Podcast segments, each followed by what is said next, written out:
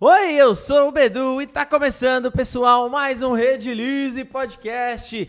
Começando um pouquinho mais tarde, vocês sabem, sempre que a gente começa mais tarde, onde a gente tá aqui é sempre um trânsito. Por isso que a gente tem começado um pouco mais cedo normalmente, às 2h30 da tarde ali, pra sempre tentar começar certinho. Mas eu tenho certeza que a gente tem um público extremamente fiel e todo mundo vai estar aí com a gente, mandando mensagem, trocando ideia. Porque hoje a gente vai falar com o Damiani, pessoal, que hoje é nosso parceiro, nosso irmão, nosso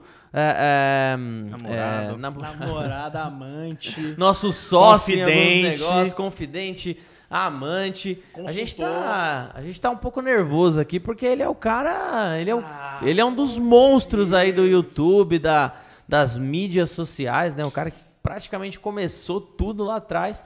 Então ele tem muito conteúdo. E a gente sabe, né? Se você tá hoje aí trabalhando com resina, fazendo suas peças, tá fabricando os seus produtos, se você não tiver na internet, se você não tiver realmente ali mostrando pro mundo aquilo que você faz e não estiver por dentro das tendências, muito provavelmente você não vai ser visto. E isso é uma batalha diária para quem tá nas mídias sociais. Vamos sugar o máximo desse conteúdo desse cara incrível aqui hoje, beleza? Então, estamos aqui com o Betão, fala aí. Peraí, pô, fiquei emocionado, o cara falou que vai me dar uma sugada. Ao vivo, galera. Que horas são? Sugada! Falta 2h30, Bedu. Obrigado por não ter falado que a culpa foi minha do atraso, tá? Realmente foi muito trânsito, mas né, foi a culpa só minha. Ele já falou quase tudo. Eu sou fã do Dami há uns 20 anos, sei lá. E antes que alguém fale, ô Ferto, não é mais podcast de resina, virou de videogame, a gente vai chegar nisso, mas o motivo da gente ter se aproximado do Dami foi justamente porque ele criou o ateliê dele também. Então o cara já, mano, começou ali, trabalhou com o Felipe Neto, com um monte de dinossauro do YouTube aí, e a gente tá com uma... Mas trabalhar com o Felipe Neto é algo bom? Trabalhar com o Felipe Neto é uma referência... Definitivamente foi um trabalho. Trabalhar com o Felipe Neto é uma referência de que você... Já trabalha há muito tempo na internet. Exatamente. Que tem é uma referência de números, assim, mas eu sei que todo mundo que tá assistindo conhece ele, mas... É um achievement, né? Pô, sem dúvida. O final bom e o final ruim dos jogos são achievements. Ambos são, né? Exatamente. Da mesma forma que... Agradecer a sua presença, você estar aqui é um achievement pra gente, sem dúvida nenhuma, uma referência do caramba. Ah, Bidu, para, já vi você sem camisa, cara. Não. Assim, o papo já tava muito louco antes, né? Mas a gente tem que ligar a câmera aqui, produzir o conteúdo. Vamos fingir que a gente é sério. Vamos fingir que a gente é sério. O meu microfone de chapéuzinho de tampinha de garrafa. Bom, vamos começar nosso papo, espero que você curta. Achei que você ia vir fantasiado de algum Pokémon, do Flamengo, talvez. No Flow ele... É Flamigo o nome dele? É Flamigo. Achei que tinha um N. Não, eles tiraram o N pra falar. Pra ficar diferente, é o nome do animal, tá? É o nome Flamengo. É o Flamengo. Mano, tem um Pokémon. Tem um Pokémon que é um Flamigo. Flamigo é. E o nome é Flamigo. Flamigo é do One Piece ou do Boku no Hero? Não, é Dom Flamigo é do One Piece. Tem o Dom Flamigo. Mas tá falando do Pokémon. Eu não cheguei nessa parte ainda. Chamado Flamigo. E um time chamado Flamengo. Ele é um amigo flamenguista. Tem. Tá. Flamigo. Entendi. E o nome do mapa, né? Qual é o nome do mapa? Não lembro. Do Pokémon novo, que é Paldea. Amigos. E você já entrou no cu já da rede social nova lá? Não, cara, eu não abri meu cu. Vai entrar o cu, hein? Eu achei que a galera tava muito alvoroçada na internet. Ai, meu Deus, vai acabar o Twitter, eu vou abrir meu cu. Eu falei, que isso? Nada a ver, tá ligado? Relaxa aí. O Elon Musk fala uma groselha, o pessoal fica alvoroçado, nervoso, né? Mas é uma parada que eu quero conversar bastante. Já estava falando... Sobre abrir o cu ou sobre o Elon Musk? Também. Os dois e envolvendo mídias sociais. Você quer dar o presente pra ele agora? Acho que sim, né? Que legal. Bom, isso aqui é o quadro da comemoração de final de ano com a ilustração dos membros do Instituto Mugiwara, que é o grupo de investimento que eu e o Bedu fazemos parte. O Fábio Bostão, que tá ali, também faz. E agora o Dami também. Então, você vai receber a sua ilustração. Mano, é muito da hora. Eu só vi o digital, né? Nossa, que incrível. Depois você pega... aqui, ó. Você é o cara. Exatamente. E o seu cabelinho. Você achou rapidão, hein? Da hora. Esse desenho ficou animal. Ficou muito louco, velho. Muito animal. E assim, você... Gravaram, né? Durante a reunião de final do ano, gravaram o vídeo do pessoal explicando, né? É, inclusive, se você quiser ver essa arte... É, boa, deixa aí. Quem quiser ver essa arte... Só vou tirar a proteção pra chegar em casa e pra botar lá na minha sala. Instituto Mugiwara, pessoal, que nem o Beto tava falando, é um grupo de investimento, né? Que tem uma filosofia bem característica aí. Mas sigam lá no Instagram, tá? @ Instituto Mugiwara. Inclusive, você consegue ver essa imagem lá com maior definição, tudo. Você consegue ver o bonequinho do Dami aí. E a gente gravou o vídeo do Héctor explicando o significado de cada um, os motivos e tal. Você vai curtir, depois a gente te manda também. Okay. E essa aqui é a pulseirinha que fazia parte também dos presentes de final de ano. Eu tô com a minha aqui, ó. Você tá com a dos Newgate, né? Que é exatamente. E agora você vai ter a segunda, que é da comemoração do final de ano. Quem fez foi a Fê, rainha da resina. Tem uma caveirinha, tem as pedras pretas. E ela foi cruzada por uma entidade que é capitão da marinha. Irada. Tá? Então você... Nossa, que irada. Você botar que você upa de nível aí de... Gambuff já? É. Nossa, que linda, hein, mano? Bonitona, né? Nossa, a caveirinha tá parecendo o Fábio cansado ali, ó. Igualzinho, olha aqui. Fabião Carcomido, né, mano? Não é a mesma coisa, Dudu? Porra, mano. Ai, que vontade. Mano. Carinha meio chupada, assim, cansada. Por que você tá assim? Porque ontem vocês foram no programa lá do... Eu tô quebrado também. Inclusive, assim, com a... Você sabia que eles foram no... Eu vi eles fantasiados lá de GT Bilu, mano. Foi, mano. Nossa, eu preferia muito ser baleado, mano, do que fazer aquilo que vocês fizeram. Foi da hora, foi da hora. Um dia eu vou fazer também. Foi da hora demais. Ser baleado ou... Os dois. Esse pode. Que bonitinho. Mano, parece muito uma parte... Sabe o que tá parecendo? Nossa senhora, velho. É. Se fosse amarelo ia ser perfeito. Os passarinhos do lustre do Castelo Rá-Tim-Bum. Ali, ó. As passarinhas. Pode igualzinho. Que som é esse? De dia a gente trabalha na Red Lease, né? Mano, eles entraram muito no personagem. De noite, a câmera no cenário. A câmera entrava neles e eles mergulhavam, assim. Não, mano, é da hora, velho. Pra quem não viu, a gente já postou no Insta, né? Foi no quarta show lá da TV Aparecida, do nosso parceiro Rogerinho aí. Depois de uma dose de pingo, qualquer coisa é legal. Cara, a gente só tava muito cansado. Só isso. Mano, bom, a gente... Na TV aí já diz tudo, né? Que o podcast ele é envolvido em arte e empreendedorismo, né? Então a gente gosta de trazer realmente pessoas que são empreendedoras. E querendo ou não, né, Dami? Você tá quanto tempo na internet já? Cara, tipo, na internet no geral... Fazendo conteúdo, eu tenho 33 anos.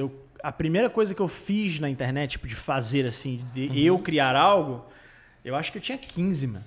Porra, então você tá realmente nos primórdios da parada, hein? É, eu fiz um curso de Macromedia Dreamweaver. Caralho. Na época que nem era da Adobe as paradas, né? Eu fiz um curso de Macromedia Dreamweaver porque eu queria fazer um site sobre Mega Man. Tá. E aí eu fiz um curso de Nossa, fazer site. Até arrepiei, mano. O nome do quadriciclo que eu comprei é Zero. Porque é o Mega Man. Ele já sabia? Não, eu sabia que ele falou. Eu falei, mas nada a ver. Mas eu sabia que ele era fã de Mega Man, só arrepia que ele falou disso hoje. Eu fiz o curso de Macromedia Dreamweaver porque eu queria fazer porque eu jogava muito Mega Man X. E aí eu queria... No Haga era X-Team, né? Era, X-Team. E aí eu queria, tipo, fazer um site sobre Mega Man X, tá ligado? Aí eu falei, vamos fazer um curso aí. Porque eu acompanhava muito blog, né? Você queria fazer um blog pra monetizar em cima disso ou não pensava em ganhar? Não, monetizar não. Só queria criar conteúdo mesmo. Só queria falar de coisa que eu gosto, tá ligado? Porque eu acompanhava muito... Tipo, nos anos 90, quando eu tive meu primeiro computador, tipo, que lembra da época que o computador era da família, né? Uhum. Tipo assim, tem a casa, aí tem aquela mesa de computador de compensado, que vai aquele gabinete amarelo. Que aí você deixava o copo com água em cima e ficava aquelas bolhas na madeira lá. E aí tem aquela gaveta MDF, que você puxa, que vem o teclado e o mouse, né? Era esse mesmo, mano. O buraco onde você bota o monitorzão. Os bagulho pra colocar CD assim, ó. E aí tem o compartimento do estabilizador, que fazia... Você ligava. E aquele gabinete branco que depois de 2 aninhos ficava amarelo, parecia até dente de macaco, assim, sabe? A gente tinha um desse caso, o PC era um apelido, era pau velho, lembra? A gente jogava Gunbound nele, você tinha que... Você segurava o espaço pra atirar o Gunbound, você lembra do tiro do Gunbound? Você segura o espaço, a barrinha enche, você solta e ele atira. Quando você jogava no pau velho, você tinha que calcular que você tinha 50% de chance de quando você soltar o espaço, ele ir pra frente só mais 2 centímetros ou 5 centímetros. Tinha um cálculo de delay ali. Isso. O vento. E aí tinha o computador... Cara, eu lembro muito disso. O primeiro computador foi um Celeron 333. E ele tinha... na frente dele um visorzinho que mostrava, tipo, qual era a frequência do processador, que era 333. Cara, doideira. Então, tipo, nessa época, que eu era muito criancinha, tipo, botava lá, entrava no KD, não existia Google, né? Uhum. Entrava no KD, escrevia assim, Pokémon. Nossa, eu também. Viajava. Mano, eu e aí, mano, ia entrando nos blogzinhos, e era aqueles blogs com papel de parede no fundo que rolava com os textos em cima. Nossa, não dava muita leitura. Dá aquela dor de cabeça. Nossa, né? E era demais. E a gente era criança, a gente nem sentia dor de cabeça, né, mano? A gente era imune ainda a isso. Sim. Aí, cara, eu consumi muito isso, né? Consumia muito fórum. Então eu queria, tipo, quero falar de coisa que eu gosto na internet. E a internet era mais segura até nessa época pra criança, né? Tipo... sei lá, navegava e não tinha tanto perigo quanto tem hoje em dia. Então... Volta à teoria da densidade demográfica, né? Tinha muito menos proteção e era muito mais segura também, né? Rede social você podia fazer fake, o que você quisesse, sim, mas crimes mesmo tem muito menos crime, né? Criança, ele entrava no bate-papo do Terra, tá ligado? No bate-papo da UOL, tinha sala lá, Pokémon, Dragon Ball... E falava trocava as coisas, sei que lá, nunca... trocava uma puta ideia, era mó paz, ninguém brigava, era mó da hora. Mano. Aí começa a encher de gente, fode tudo. Pode crer, aí vira várzea. Então, assim, cara, é justamente esse assunto que eu queria puxar, né? Você tá desde o começo do que transformou a internet, né? E querendo ou não, foi uma puta visão empreendedora, beleza. No começo você, quero falar daquilo que eu gosto, mas... Você teve uma visão empreendedora a partir do momento que você transformou isso num negócio, né? É que, tipo assim, desde muito novo, sempre gostei de falar de videogame. Sempre joguei muito videogame, né? Sempre gostei de falar de videogame. E aí, na hora de fazer a faculdade, que é uma coisa que a gente é meio doutrinado, né? Tipo, você vai se formar no colégio, ali. E aí depois do colégio você vai fazer a faculdade. Mas eu nunca, tipo...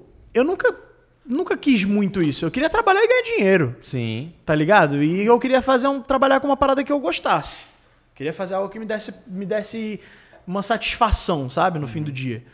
E desde muito novo eu sempre me virei muito pra ganhar minha grana. Legal. Tipo, meu pai... vamos voltar assim, muito lá no começo. Eu baixava emulador de Game Boy, que era o NOS GB, depois teve o NOS GBC, né? Que era do Game Boy Color. Que eram os emuladores com base em DOS... baixava as ROM de Pokémon e vendia no colégio em disquete. Que animal, velho. Aí, tipo, no início... Já tinha essa mente empreendedora. Já comecei o primeiro crime já, né? Não, já comecei o crime muito novo. Quinta série... Não, na quinta série já tava criminoso já. E aí eu lembro de ir pro colégio, tipo assim, os moleques... Nossa, pô... Chegava, tô jogando o jogo do Pokémon no computador. Esse cara, moleque, me empresta. Falei, putz, não posso emprestar, só posso vender... No disquete, né? 5 reais. Porra, grana, velho. Pô, naquela época, hoje deve ser uns 60 mil, né? E aí, tipo, vendia o disquete. Era um kitzinho de disquete, né? Eu não lembro quantos disquetes eram exatamente. Mas eu lembro que o primeiro kit que eu vendi de disquete foi assim: peguei os disquetes que tinha em casa. Nem falei nada pra ninguém, tá ligado? Nem sabia se alguém precisava daqueles disquetes. Peguei e vendi. Aí ganhei 5 conto. Galera, aí vendi pra um outro, disquete. Ganhei 10. Aí já peguei esses 10 reais e falei assim: pai, compra uma caixa de disquete pra mim. Aí meu pai comprou uma caixa de disquete. Mas tem um monte lá, filho. Não, então, ele viu o que eu tava fazendo, né? Aí eu falei pra ele, tô vendendo no colégio e tal, sei que lá. Aí ele, tá bom. Aí meu pai foi lá, comprou uma caixa de disquete pra mim. E aí eu comecei a vender os disquetes. Até um arrombado comprar... Isso com o emulador. Até um arrombado que foi lá e comprou e começou a emprestar pra todo mundo, filha da puta, né? Só pra ter certeza que foi, um crime. Emulador e ROM junto, né? Emulador e ROM junto. Então, crime. Criminoso. Criminoso, na quinta série já. E pelo menos era menor de idade, né? Tá tranquilo. Quando eu fui maior de idade, já vem. Os crimes de maioridade já vem. Mas aí, tipo assim, eu sempre trampei. Aí veio CD, eu vendia jogo em CD, vendia...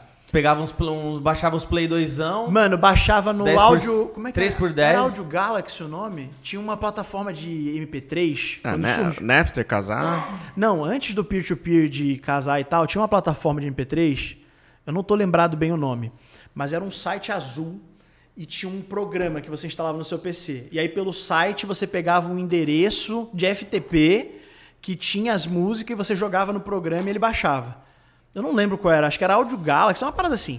Mas enfim, meu pai chegou, meu pai adora música, né? Meu pai é metaleiro, chegou lá, começou a baixar os discos. Aí eu olhei aquilo lá, meu pai começou a fazer uns CD pra ele, né? No Nero Burning Room. Aí eu falei assim, mano, vender CD de música. Aí eu ia lá pra natação, chegava lá, o professor falava assim, pô, tô vendendo CD de música personalizado. Da hora, nunca nem tinha feito, tá ligado? Aí o cara, porra, sério? Eu vou que quantas músicas cabem num CD? Que era pra tocar no toca-disco, não existia MP3 player. Aí só cabia umas 12, 3, dependia do tempo. Aí eu falava assim, mano, faz a lista aí das músicas que você quer, que a gente monta as coletâneas, não sei o que lá. Mano, o professor da natação me entregou umas folhas de caderno, tá ligado? Mas era tipo assim, papo de 10, 15 CDs. Caraca, que legal. Aí falou, quanto é cada um? É o R$10. Estourei. Moleque, 15, 16 anos, sei lá, mano, quantos anos eu tinha. Eu sei que eu estourei, velho. Porque cheguei em casa... Não sabia fazer. Fase. Cheguei em casa, baixei... Mano, mas eu sou um safado, né? Porque eu fui lá, baixei... E aí eu falei, pai, vamos na Uruguaiana no final de semana? Que é tipo a 25 lá do Rio de Janeiro, né? A gente foi na Uruguaiana, comprei torre de CD virgem, caixa coloridinha, aquelas caixinhas fininhas, caixinha coloridinha. Pra entregar um bagulho legalzinho. Aí a gente tinha uma impressora já em casa. Que animal, aí eu fazia as capinhas com word art. E aí eu fui e comprei um kit da Pimaco, que tinha de adesivar o CD, que vinha com um aplicador, que você adesivava o CD. Véio. Então, mano, quando eu cheguei na natação e entreguei pro professor o CD que ele pediu, e recebi uma bolada lá, eu já fiquei em choque com o dinheiro, né? Tipo, caralho, ganhei maior dinheiro, moleque. Entreguei o CD pro cara, aí a outra professora viu e falou, nossa, que legal, é você que faz? Aí o cara, pô, vem até com um escrito aqui. Pô, mas era um som Edson Hits, tá ligado? Aí, pô, também quero, capa, tipo assim, capinha na frente, abria, tinha a lista com o nome das músicas, o tempo. Você imprimia no CD também? Não. No CD era a etiqueta colável da Pimaco. Você botava numa plataformazinha branca e empurrava. Ah, legal. E na capinha, era aquela capinha slim, que era coloridinha, né? Tinha roxa, amarela, era mó bonito, aqueles de acrílico. Sim. E aí a capinha era dobradinha, né? Na parte da frente era tipo o que era, e aí você abria, atrás tinha as músicas, o tempo, na hora. Caraca, você tinha quantos anos nisso? Não lembro a idade, cara. Eu era novo. Eu era, tipo, devia ter... Eu acho que isso era, tipo, 7ª série. Uns 14 anos. É, por aí. Caraca, mano. É, então, eu comecei na quinta série, eu vendia disquete com emulador. Aí, na 7ª, 8ª série, eu vendia CD com jogo. E no 2º grau já era DVD, fazia DVD de anime. No 3º era crack. Na faculdade a gente já não fala sobre. Mas aí. Não, mas pior que teve. A época da faculdade foi quando eu trampei com o camelô. Pior porque... que teve. Não, foi louco. Então, assim, eu sempre ganhei minha grana, tá ligado? Sempre me virei e tal. E meio que tava ali trabalhando com uma coisa que eu gosto, né? Que é internet, computador, música. E você lembra como que você aprendeu a fazer essas paradas? Porque não era tipo uma informação... Mexendo, velho. Mexendo, pegando todos os vírus possíveis. Mano, tudo. Não era tão assim, tá ligado? Sempre foi você que montou seus PCs também, né? Então, o meu primeiro PC foi o Celeron, foi um tio meu, que hoje ele foi um dos caras que levou a internet pra Paraty, inclusive, né? Caramba. É o Paraty Web. Ele hoje tem servidor até hoje e tal. Ele sempre trabalhou com essa parte de informática. O meu segundo PC, que foi um Athlon, eu montei numa loja, daquelas galerias de informática, que acho que era o Center Norte, lá do Rio de Janeiro, na Zona Norte. E aí o terceiro PC que eu tive, eu trampava já no camelô, levava... O que eu fazia no camelô? Eu fui trampar com um desbloqueio de videogame. Tudo bem, não é crime também. Isso não é crime. Aí eu desbloqueava Nintendo Wii... Não, desbloqueava videogame não é, nem vender emulador. É, mas eu vendi o HD junto com os jogos piratas. Tentando ajudar.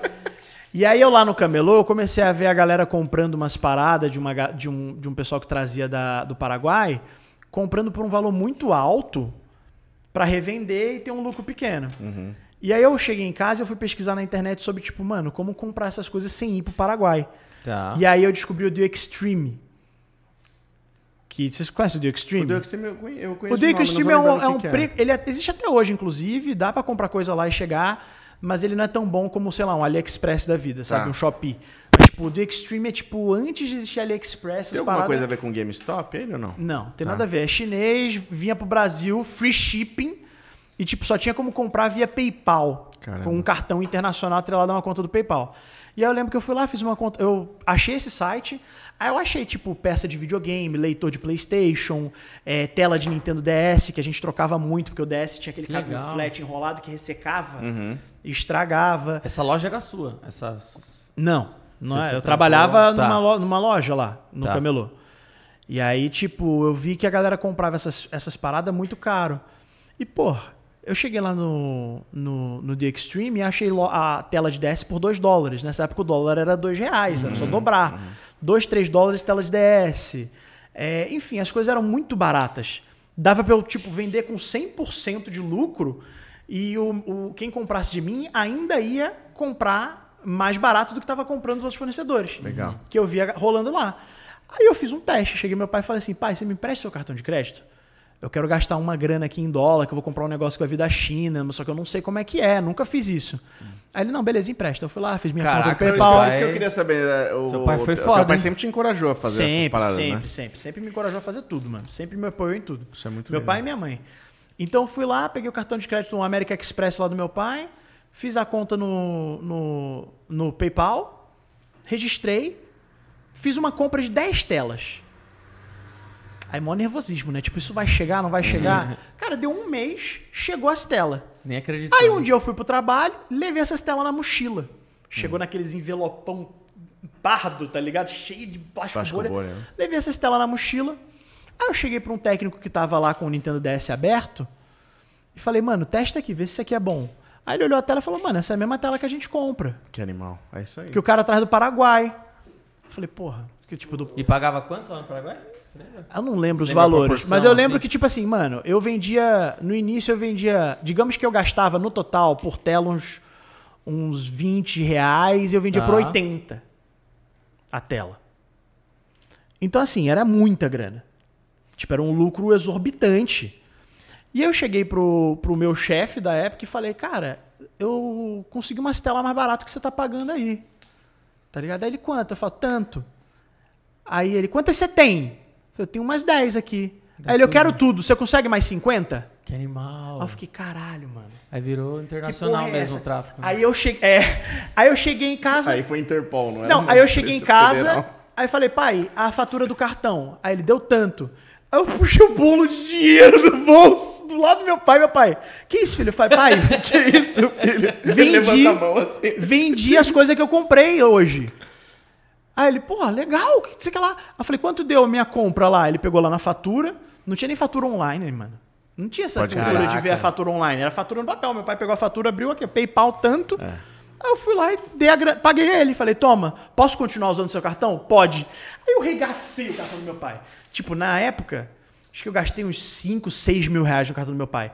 Porque eu fui ousado. Grana. Eu falei, mano, vou comprar 50 tela, vou comprar... R4 de desbloquear Nintendo DS, já com cartão SD. Aí eu já encho o cartão SD de jogo, e aí eu vendo pros caras o desbloqueio com o jogo.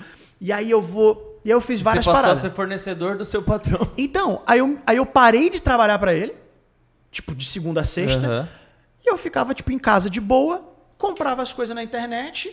Ia uma vez por semana, porque eu ficava fazendo as compras passadas, porque demorava um mês pra chegar e tal. E também pra evitar alfândega, essas coisas. É, e eu fazia várias comprinhas, tá ligado? Só que eram coisas pequenas, né? Tela de Nintendo DS é uma coisa pequena. Você compra 10, né? Passa. Mas nessa época eu acho que os caras da alfândega nem se tocava de coisa que vinha da China. Era bizarro. Sim. Então, tipo, eu comprava as paradas e, mano, chegou num ponto que eu ia com mala de viagem pro camelô. Caraca. Eu pegava o ônibus... Que animal. Com uma mala cheia de produto, controle pirata de Nintendo Wii, uns negócios assim. Eu chegava no camelô, passava nos meus clientes de sempre e eu sempre voltava com a mala vazia. Caralho, não sabia. Tinha um banco Santander na esquina, os caras pagavam tudo em dinheiro, né? Não tinha essa de tipo fazer um pix no celular. Os caras pagavam tudo em dinheiro, pegavam o dinheiro e tochava no bolso, andava coladaço na rua. Rio de Janeiro, né? Nossa, Rio de Janeiro ainda. Andava com o medão, chegava lá no Santander, parava no, ia no caixa, não ia nem máquina, não confiava na máquina para depositar meu dinheiro. Sim. Eu ia no caixa lá e falava, deposita isso aqui na minha conta. Por favor, rápido, rápido. Aí botava o dinheiro e o meu cartão junto assim pra ela ver minha conta. Aí eu comecei a isso, tá? Tipo, eu pagava o meu pai do que eu gastava do cartão dele. Eu larguei essa vida quando a guarda municipal começou a, tipo, agredir os camelô, mano. Caramba. Ah, cara dos caras. Eles estavam rindo, né? Não.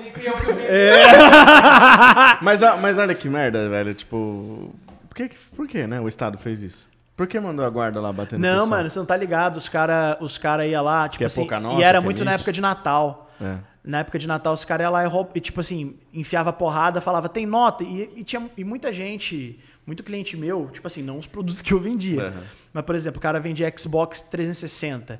Ele tinha a nota do Xbox. É que ele trazia do Paraguai, mas ele comprava lá com nota fiscal e trazia pro Brasil. Sim. Então ele apresentava a nota, o cara falava assim, essa nota aqui não vale nada. E rasgava assim. Olha, e, mano, cacetete no vidro, quebrava as paradas, roubava, mano. Era bizarro. Tanto que quando a guarda municipal entrava, era um movimento, se parecia até apocalipse zumbi. Né? Todo mundo chegava e gritava. Na 25 aqui em São Paulo eu já vi. A galera gritava, também, é o rapa. Todo mundo fechando as banquinhas no camelô. Mano, isso é bizarro. E os caras agrediam. Aí quando eu vi um cliente meu ser agredido na minha frente, mano, e eu com uma mala cheia de produto, ele assim, vaza, vaza, vaza, vaza. E eu vazei, porque pro guarda eu era um cliente, né? Que tava, sei lá, viajando. Sim. E aí eu gelei, tá ligado? Eu gelei. Aí depois eu consegui meio que vender. Eu fiquei com alguns produtos presos, consegui vender o que restou. Eu falei, mano, não dá, tá ligado? E aí, tipo, fiz um site com os amigos. Aí eu fui fazer faculdade, né? Me formei no colégio, pá. Trabalhei com meu pai na locadora dele, né? Saí do colégio e ia pra locadora. Ele tinha uma locadora de filme mesmo? De filme. Legal. Tinha com o irmão dele, com o meu tio. Que animal. E aí, tipo, eu saí do colégio, ajudava meu pai a fechar a locadora. E aí depois, quando eu acabei... Aí teve no terceiro ano do segundo grau. Foi um ano muito louco pra mim, porque eu queria trampar, eu queria ganhar dinheiro. E minha avó tinha falecido, tinha perdido minha cachorra. E no meio do ano eu virei meu pai e falei assim, pai, eu não quero estudar. Eu não quero estudar esse ano mais. Tá. Eu não consigo ir pro colégio. Eu não tô bem, eu vou ser sincero com o senhor. Você vai pagar a mensalidade do colégio, eu vou repetir de ano. Você vai gastar dinheiro à toa. Eu prefiro não estudar e eu volto ano que vem a estudar e eu termino esse último ano de colégio e me formo. Ah, o terceiro você deixou pra fazer depois? Ah, então. O terceiro eu deixei pra depois e fui... Tanto que até hoje eu tenho pesadelo de que eu ainda tô no terceiro ano. Eu tenho também até hoje. Esse pesadelo, tipo assim, mano, eu vou fazer alguma parada, tipo, eu vou resolver alguma coisa e aí chega lá a pessoa fala assim, ah, sua documentação, falta você terminar o colégio. Eu tenho esse tipo de sonho direto, velho. Caramba, direto. Tipo assim, porque pra mim eu queria trampar, velho. Eu queria trampar, eu queria construir minha vida. E não tava com cabeça mais pra colégio, toda aquela rotina. E aí meu pai falou, beleza, então você vai trampar comigo. Aí eu fui, trampava com meu pai e em paralelo... nerdava, tipo, no PC, sabe? Tipo, procurando maneiras de ganhar uma grana. Caramba, sempre teve a cabeça bem empreendedora mesmo, velho. Sempre tive, mano. Você falou desse negócio da escola de vender o disquete, eu lembro que... Eu queria comprar meus videogames, né, mano? Eu tinha um celular da Oi, acho que era da Oi. E, mano, deu algum bug na porra do meu celular, que, tipo, era um plano que você comprava e na época você só tinha acesso à internet pra poder mandar SMS e podia entrar só, tipo, sei lá, no Twitter. Você tinha duas paradas, assim, pra fazer. Era isso, a internet que você conseguia comprar naquele plano, né? Deu algum bug no meu celular que ele tinha internet ilimitada pra tudo. E, mano, era uma época lá, 2009, sei lá, 10, era uma época que nem todo mundo tinha acesso à internet ao celular. Hoje é muito mais fácil. Muda o título do podcast pra Histórias de Crime. Histórias de Crime. E aí, eu montei, tipo, uma mini lan house, assim, entre a galera do meu corredor, nas salas próximas, assim. Eu falava, gente, quem quiser usar a internet, eu roteio aqui. Sim, tipo, sei lá, não lembro o valor, mas 5 conto a hora, tá ligado? Dava pra rotear já isso aí? Dava, nesse celular já dava, era o Moto Quente que eu tinha. Eu roteei, assim, pra uma galera, eles me pagavam um lanche, qualquer merda, assim, sabe? Mas você vê como que a gente já tem essa... É, de que tudo... Uma antena desse tamanho, assim, uma antena, coloquei lá em cima da laje de casa e roteava pro bairro inteiro, cara. Que legal. Não, mas olha que interessante, cabeça, né? De empreendedor mesmo, olha que interessante, né, isso que o Bedu falou agora, que o Fábio falou ali também. É, seja com comércio, que nem o Dami falou... Independente de a gente estar brincando, falando de ROM, de videogame, essas coisas, eu não acredito na justificativa de ser ilegal. Eu acho que não é esse o tema. Não, a gente não era acessível. É, exatamente. A gente falsificava. É. O videogame no Brasil só é o que é hoje. A gente só tem o mercado que a gente tem hoje porque a gente teve pirataria. Claro. O videogame não era acessível pro brasileiro. Nunca nunca foi algo que tipo, chegava na gente. Mas se você comprar com salário mínimo, hoje ainda não é, né? Um jogo de suede tá 500 reais hoje. Não, videogame é arquivo de luxo. É, é um artigo de luxo, não tem... Então, brincadeiras à parte dessa questão de legalidade, porque eu tenho vários pontos com isso que eu tenho muita convicção de que não se trataria de nada escuso. Tanto o comércio quanto o Damiani falou, independente de ser isso, tanto o serviço quanto o Bedu falou, independente de ser a internet do Shenlong aí que ele arrumou, independente de ser isso, mesmo que ele estivesse pagando pela internet, mesmo que o Dami estivesse vendendo garrafa d'água, como o exemplo do cara, inclusive, que acho que é do Rio de Janeiro, que rodou o mundo aí, ele deu esse exemplo da tela do DS importada, isso não está nem perto de ser alguma coisa errada. Mano... Quem reclama que não tem oportunidade no Brasil tá dando muito mole, velho. Porque tem, é muito... podemos falar até de Mug, né? Uhum. Mas aonde você olha, você tem oportunidade de você construir alguma coisa. É você ter a sagacidade de tipo assim... Aonde eu posso tá contribuindo, construindo, né? Algo, tá ligado? Aonde eu posso tá ganhando alguma coisa assim que vai me trazer um sustento. É. É você ver a oportunidade. Tipo, por exemplo, eu vi o cara lá... Eu podia ter ido pro trabalho, eu vi o meu chefe comprando a tela, eu podia chegar em casa, comer um lanche e ficar jogando. Só que eu fiquei com aquilo na cabeça. Tipo assim, mano, ele paga por aquele produto pro cara. E se eu conseguir esse produto mais barato pra ele?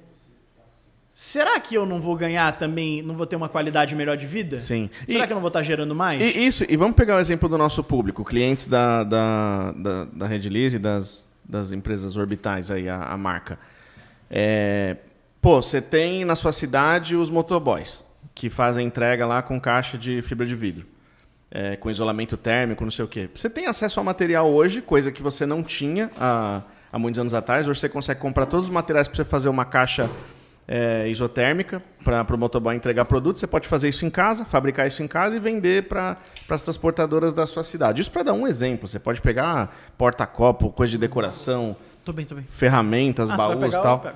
Então, esses exemplos que os dois deram aqui, eles me inspiram muito nesse sentido. Tipo, se você está achando que a sua situação tem que melhorar ou se você está desempregado, não sei o quê, empreenda. Porque empreender é isso, é você enxergar a oportunidade. E se você empreende com...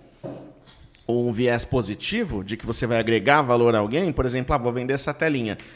Ele, independente desse ser o foco ou não, como não era, pode ver que o próprio Dami falou assim, eu ia colocar 100% de lucro em cima desse produto e quem ia comprar de mim ainda ia ter um lucro maior do que ele tinha antes da situação anterior. Pode crer. Né? Então, valor pros dois empreender com viés positivo, empreender com valores, você permeia. Isso é uma parada que a sua família... Vê, já tinha a questão da questão dos CDs ainda, dos CDs agora. Tem a questão de você ter feito lá com um printzinho do... eu podia ter só gravado. Sim. Mas eu pensei assim, mano, se eu entregar um negócio, né? Muito legal, eu vou trazer mais pessoas pra comprar esse negócio. E é bizarro, um moleque de 14 anos ter essa mentalidade, né? Sim. De tipo... Porra, hoje a gente vê muita gente com a lei do mínimo esforço. Não, quando eu fazia... Você era o contrário disso desde o começo. Quando eu fazia DVD de anime... que eu botava lá aqueles DVD que vendia nos eventos de anime, tipo, que tinha 25 episódios em cada DVD, episódio de Naruto, paradas assim. Que era curtinho, né? Então, tipo, eu cheguei a comprar uns DVDs de anime, desses piratão assim, que a galera baixava os episódios do Mirk. Uhum. E eu botava lá e era, tipo, uns DVD meio porco, sabe? Tipo, tinha uma lista de episódios. Menos zoado. E aí, quando eu fui começar a fazer, que eu comecei a baixar no Mirk, entrava no Anime Blade, pegava o endereço dos fansub no Mirk, ia lá, baixava, aí eu ficava assim, mano... Aí um amigo meu me ensinou a fazer a conversão do RMVB para rodar em DVD player. Uhum. Que animal. Aí um amigo meu me ensinou do colégio. E aí eu fiquei, mano, como é que eu faço para esse DVD ficar tipo um DVD da locadora do meu pai? Uhum. Tipo, o cara vai botar o DVD no DVD player e, mano, vai tocar uma música do anime, vai ter um menu. Você usou aquele VSO? Vai ter play. Mano, eu usei muito programa. Eu nem lembro os nomes, mas eu fazia... Esse é o que eu mais usei. Mano, eu fazia um puta menu. Que legal. Tipo assim, tinha tela, uma arte, aí tinha um pedaço animado, aí tinha o play, tipo, todos os episódios. E aí tinha a lista de episódios, aí você tinha, tipo, cada episódio que você passava tinha um quadradinho, era tipo uma Netflix do bagulho. Animal, velho. Eu botava, tipo, a lista de episódio, e aí você passava em cima do episódio, do lado, no quadradinho, começava a passar o episódio sem som, e botava uma sinopsezinha que eu pegava da internet. Então, tipo assim, eu comecei a fazer um bagulho muito caprichado. Então, tipo, sempre, tudo que a galera comprava comigo... sempre voltava, sabe? A galera sempre queria, tipo, tá comprando mais e mais e mais. Os DVD que você fazia pra mim do Beto fez, gravou todos os episódios de Dragon Ball em DVD pra mim uma época, né? Ele me deu de aniversário. Gigante, assim. Cara, mesmo apegado, menuzinho top, com musiquinha, pá, escolhe episódio, plano de fundo do caralho. Esse tipo de coisa é coisa de empreendedor mesmo. Porque ele poderia ter feito de qualquer jeito e eu teria aceitado, né? Mas não... Mas ter essa postura sempre é positivo, tanto para o cliente quanto para você, porque você sempre buscando a perfeição, né? Vamos falar com o termo de SGQ, você sempre buscando a melhoria constante, a qualidade, uma experiência. O seu cliente vai ficar muito mais satisfeito e você sempre vai evoluir também, você não para no tempo. Quando o DVD passar a ser Blu-ray, quando o Blu-ray passar a ser um pendrive, por aí, quando o pendrive virar nuvem, você vai estar preocupado em estar atualizado. Agora, se você não se preocupar em melhorar o seu produto todo dia, todo mundo vai antes que você chegar no streaming. E, cara, é muito louco esse papo, assim, porque apesar de eu, tipo, trabalhei com pirataria, sim, trabalhei com pirataria, mas eu trabalhei com uma coisa que eu amo muito, que é videogame, tá ligado? Sempre amei muito. Trabalhei com pirataria. Trabalhei com pirataria. Era a oportunidade que eu tinha, tá ligado? Tipo, não era um... eu não fui na maldade, não fui, tipo, no... Sim, lógico. Não, nisso aqui eu vou ficar milionário. Mas, tipo, pra você ter noção, quando... nessa época do Game Boy, do NOS GB, do emulador, eu não sabia que aquilo ali era uma emulação. Pra mim, eu não sabia nem que aquilo ali era, tipo, uma pirataria. Pra mim, eu tava jogando Pokémon no PC. Que eu vi os meninos jogando no Game Boy e saiu pra PC.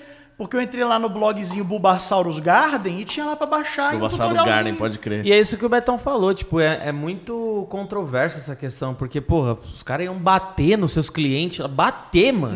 Os caras estavam ganhando a vida, tá ligado? Tinha família, porra, criança. O Estado que tem que, então, dar uma forma daquela pessoa continuar fazendo o que ela está fazendo da forma mais certa possível, mas ela está ganhando a vida, ela não tá... Claro, tem casos e casos, tem gente que faz errado ali no meio também, claro, mas tem muita gente que tá ali pelo correto. Não, tá e tipo ligado? Assim, por exemplo, esse episódio, inclusive, por exemplo, os videogames eles traziam do Paraguai porque ou não tinha disponível em qualquer loja no Brasil, no Rio de Janeiro, ou quando estava disponível o preço era exorbitante.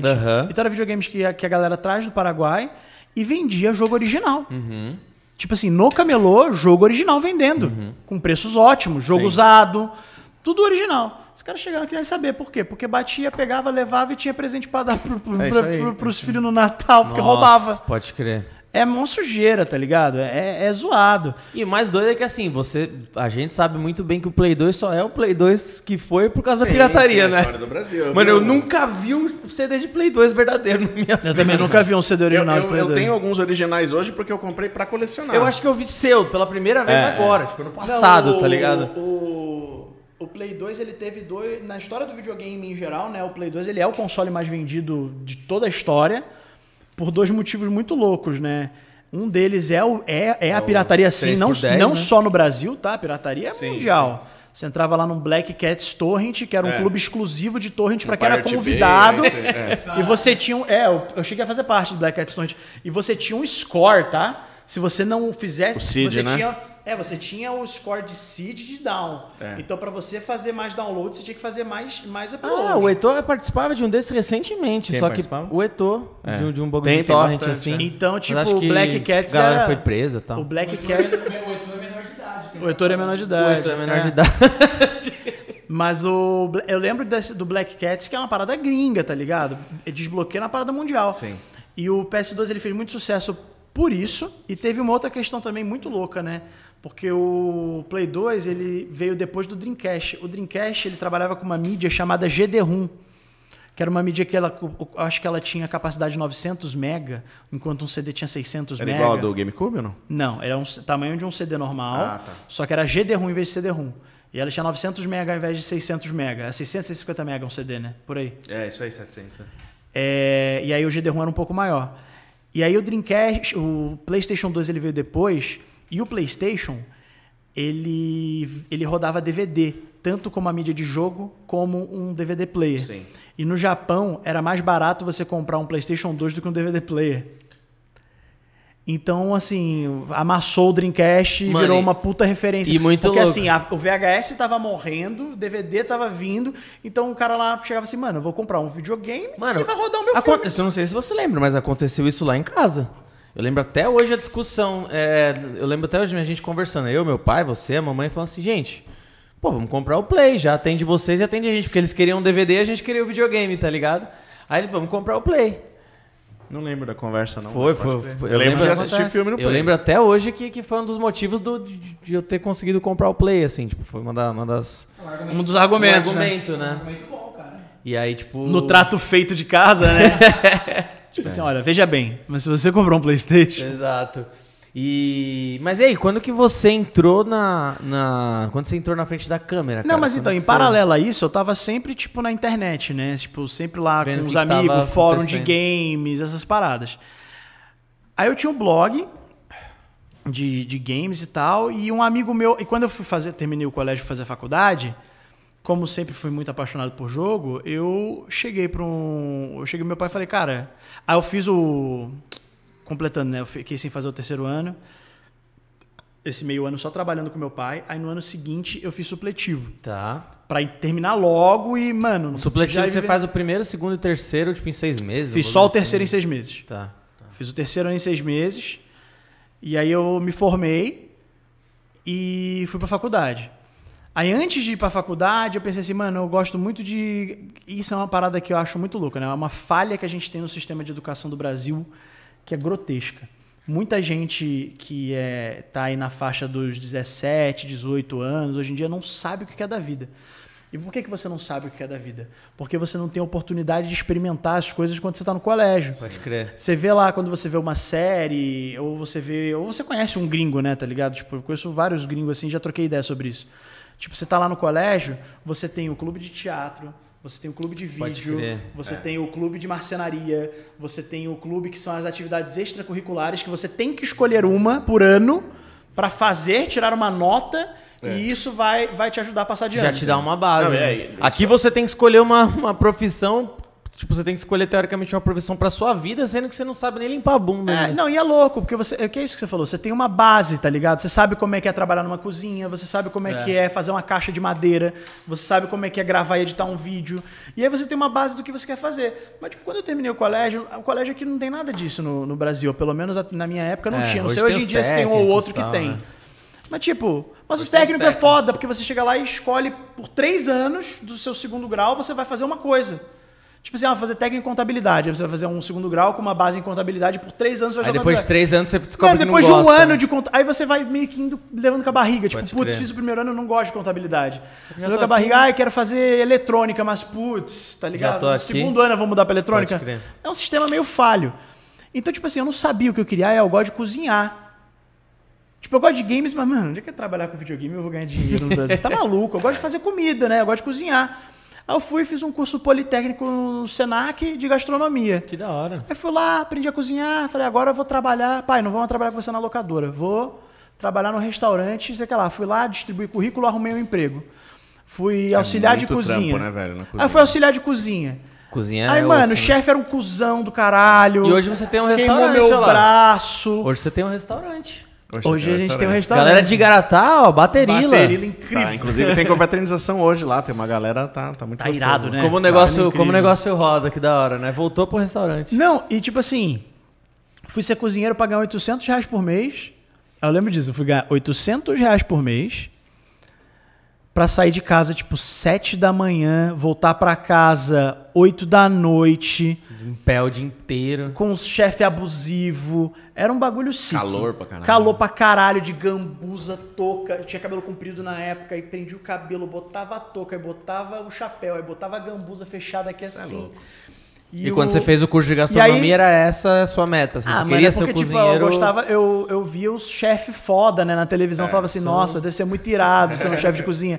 E aí eu fui lá, tipo assim, R$800 não dava, mano. Foda. Eu tava acostumado a tirar, tipo, 4, 5 mil por mês vendendo coisa pirata no camelô. É.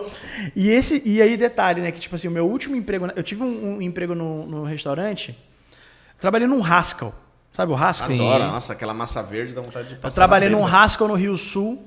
Você saía, tipo, de madrugada... Se desse tempo, a gente podia jantar lá hoje, né? Você saía de madrugada, saía 3 horas da manhã do Haskell, não tinha ônibus pra ir pra casa, ficava dormindo no ponto até as 6. Ô, louco, velho. Então, tipo... Você tem a receita da massa verde do molho Alfredo? Tenho, mas...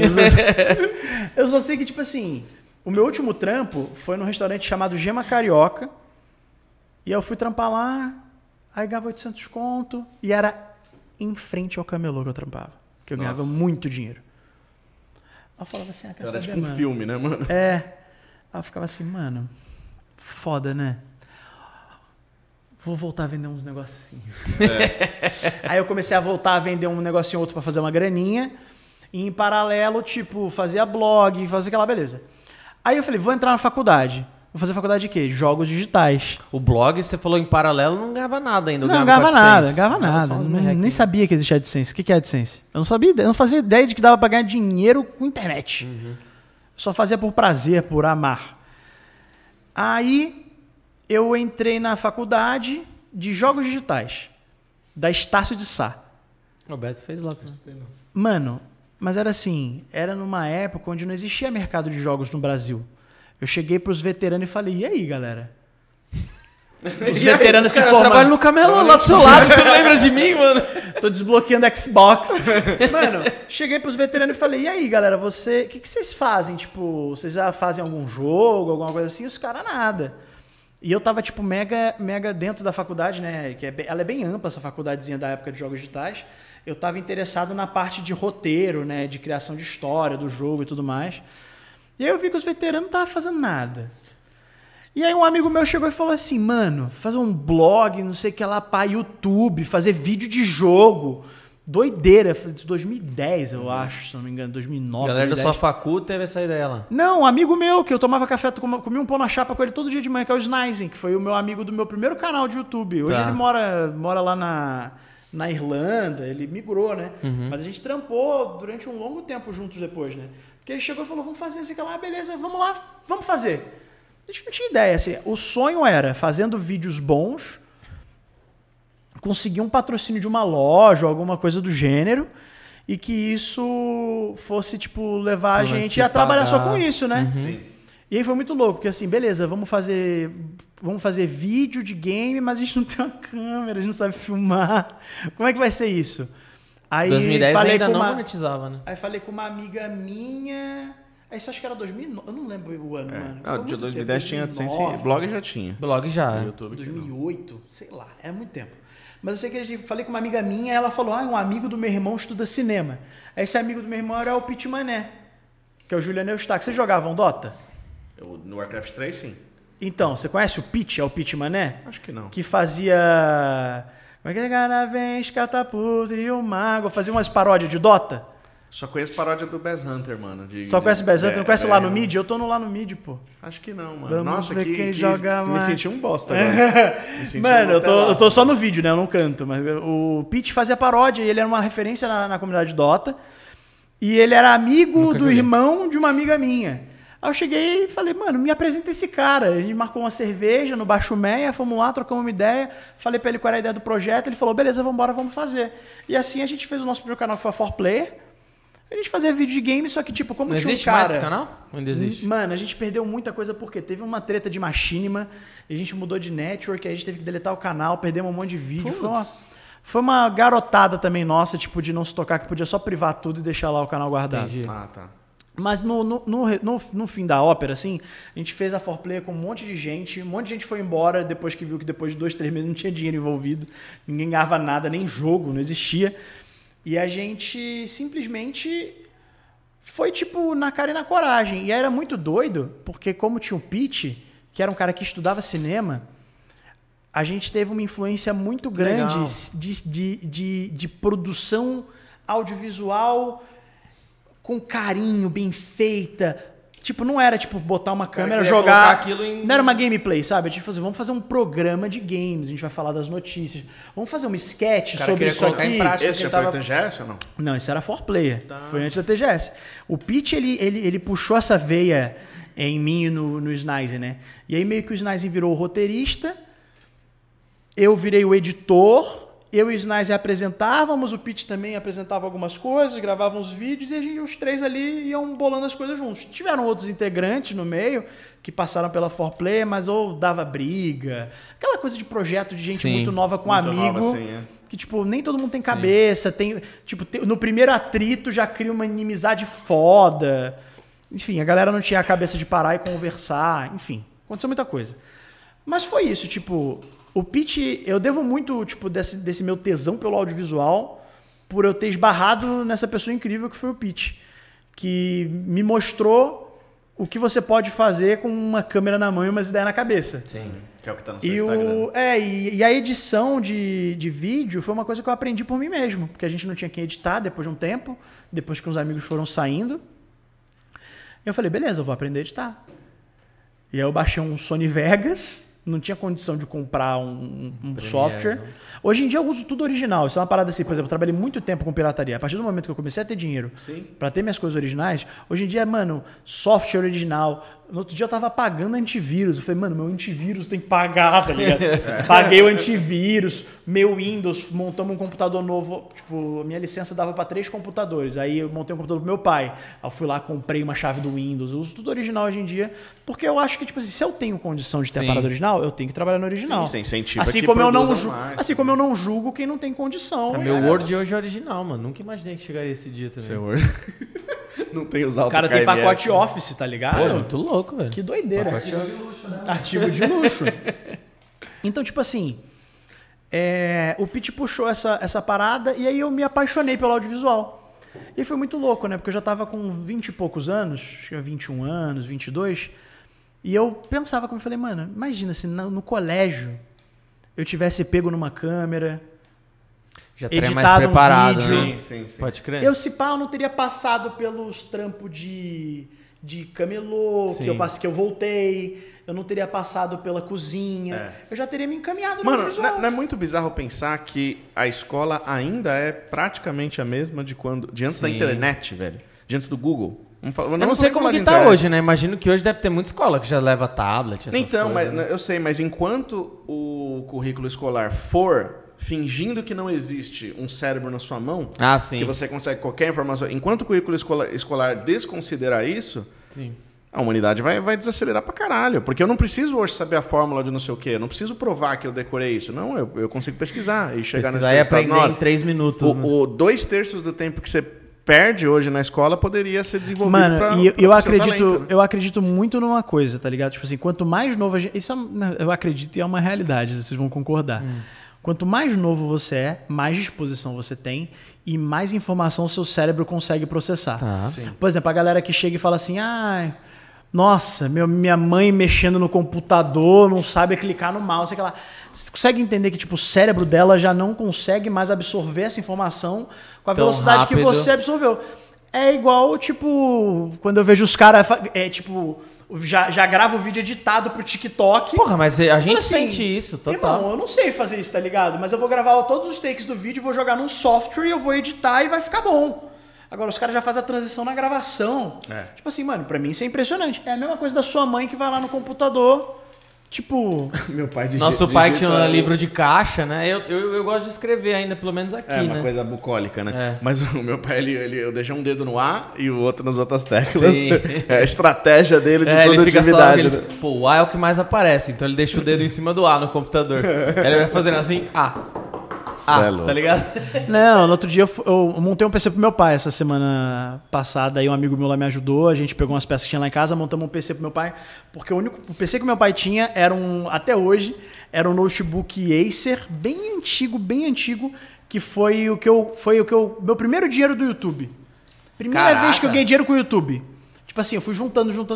Aí esse dinheirinho que eu ganhei com o YouTube, eu retirei ele, aí eu fiz 2 compras, uma caixa de areia pro meu gato e um notebook Acer pro meu pai.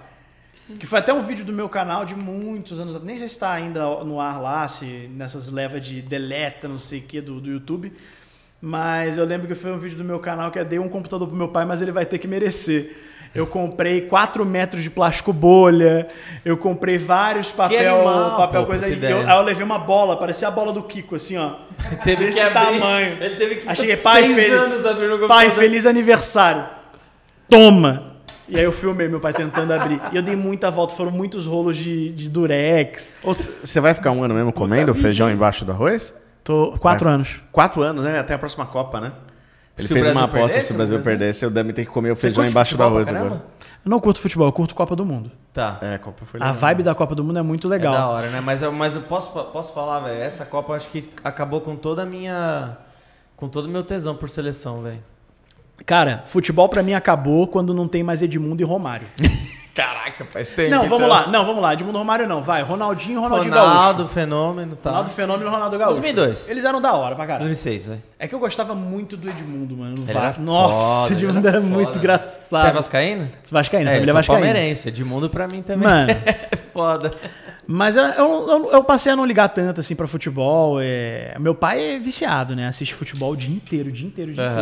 E aí meu pai, ele torce pro Argentina, porque ele jogou... Meu pai joga futebol de botão, né? Futebol de mesa. Ele é federado em futebol de mesa.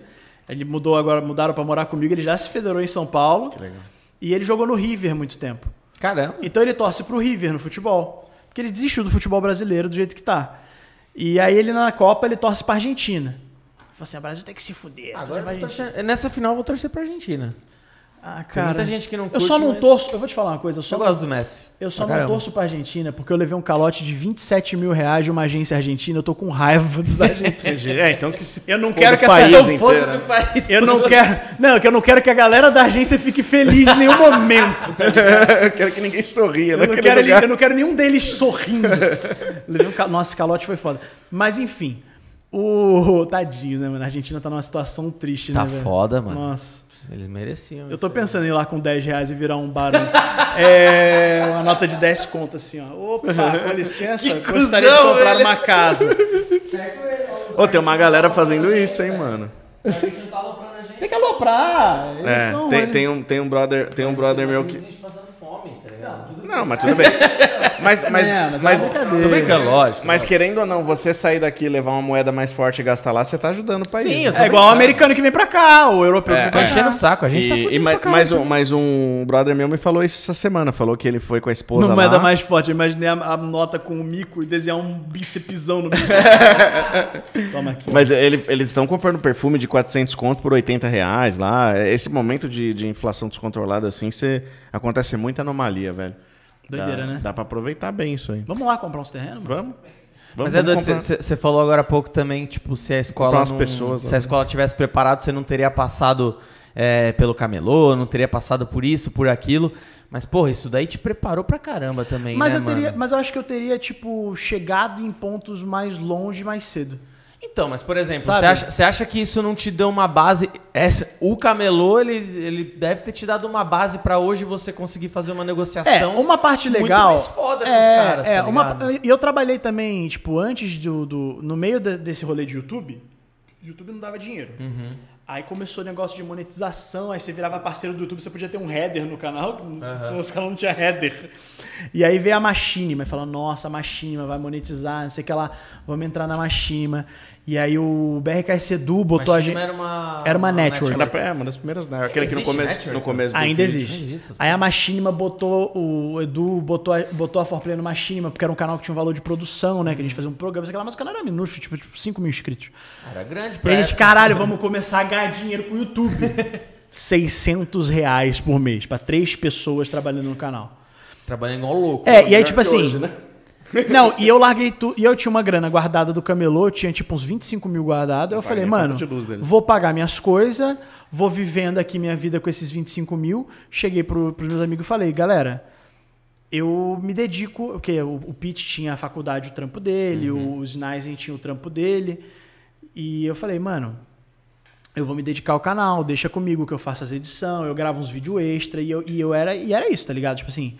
Ficava o dia inteiro no computador, editando vídeo, aprendendo a editar, fazer coisas diferentes, gravava uma gameplay, fazia os negócios, ia fritando e aprendendo e conhecendo muita gente da comunidade, né? Como o YouTube era minúsculo na época, tinha poucos criadores de conteúdo de games, então assim, era uma bolha que ia se unindo, tá ligado? A gente ia conhecendo a galera e ia se juntando. Aí fiz vários amigos, fiz amizade com o Rolandinho, uma galera.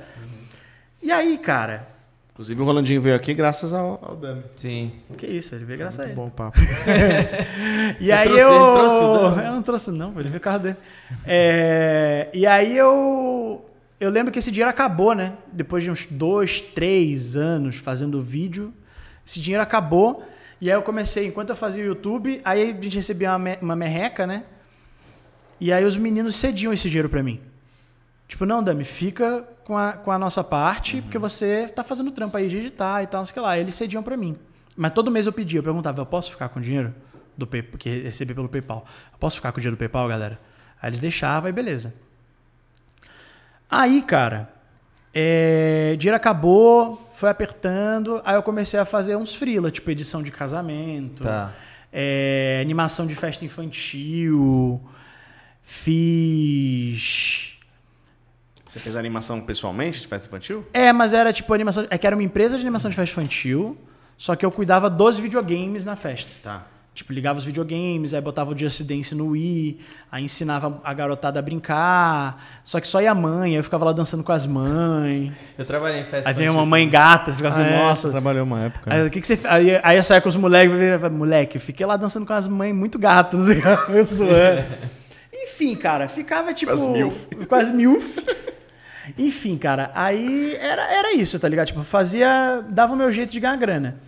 Aí quando eu tava meio que desistindo de tudo, tipo, não tem jeito, eu preciso arrumar um emprego mesmo, tá ligado? Tipo, meu pai e minha mãe tão me apoiando, mas, pô, foda. Deve ser foda pra eles, né? Tipo, filho em casa, sem trabalhar com 20 anos.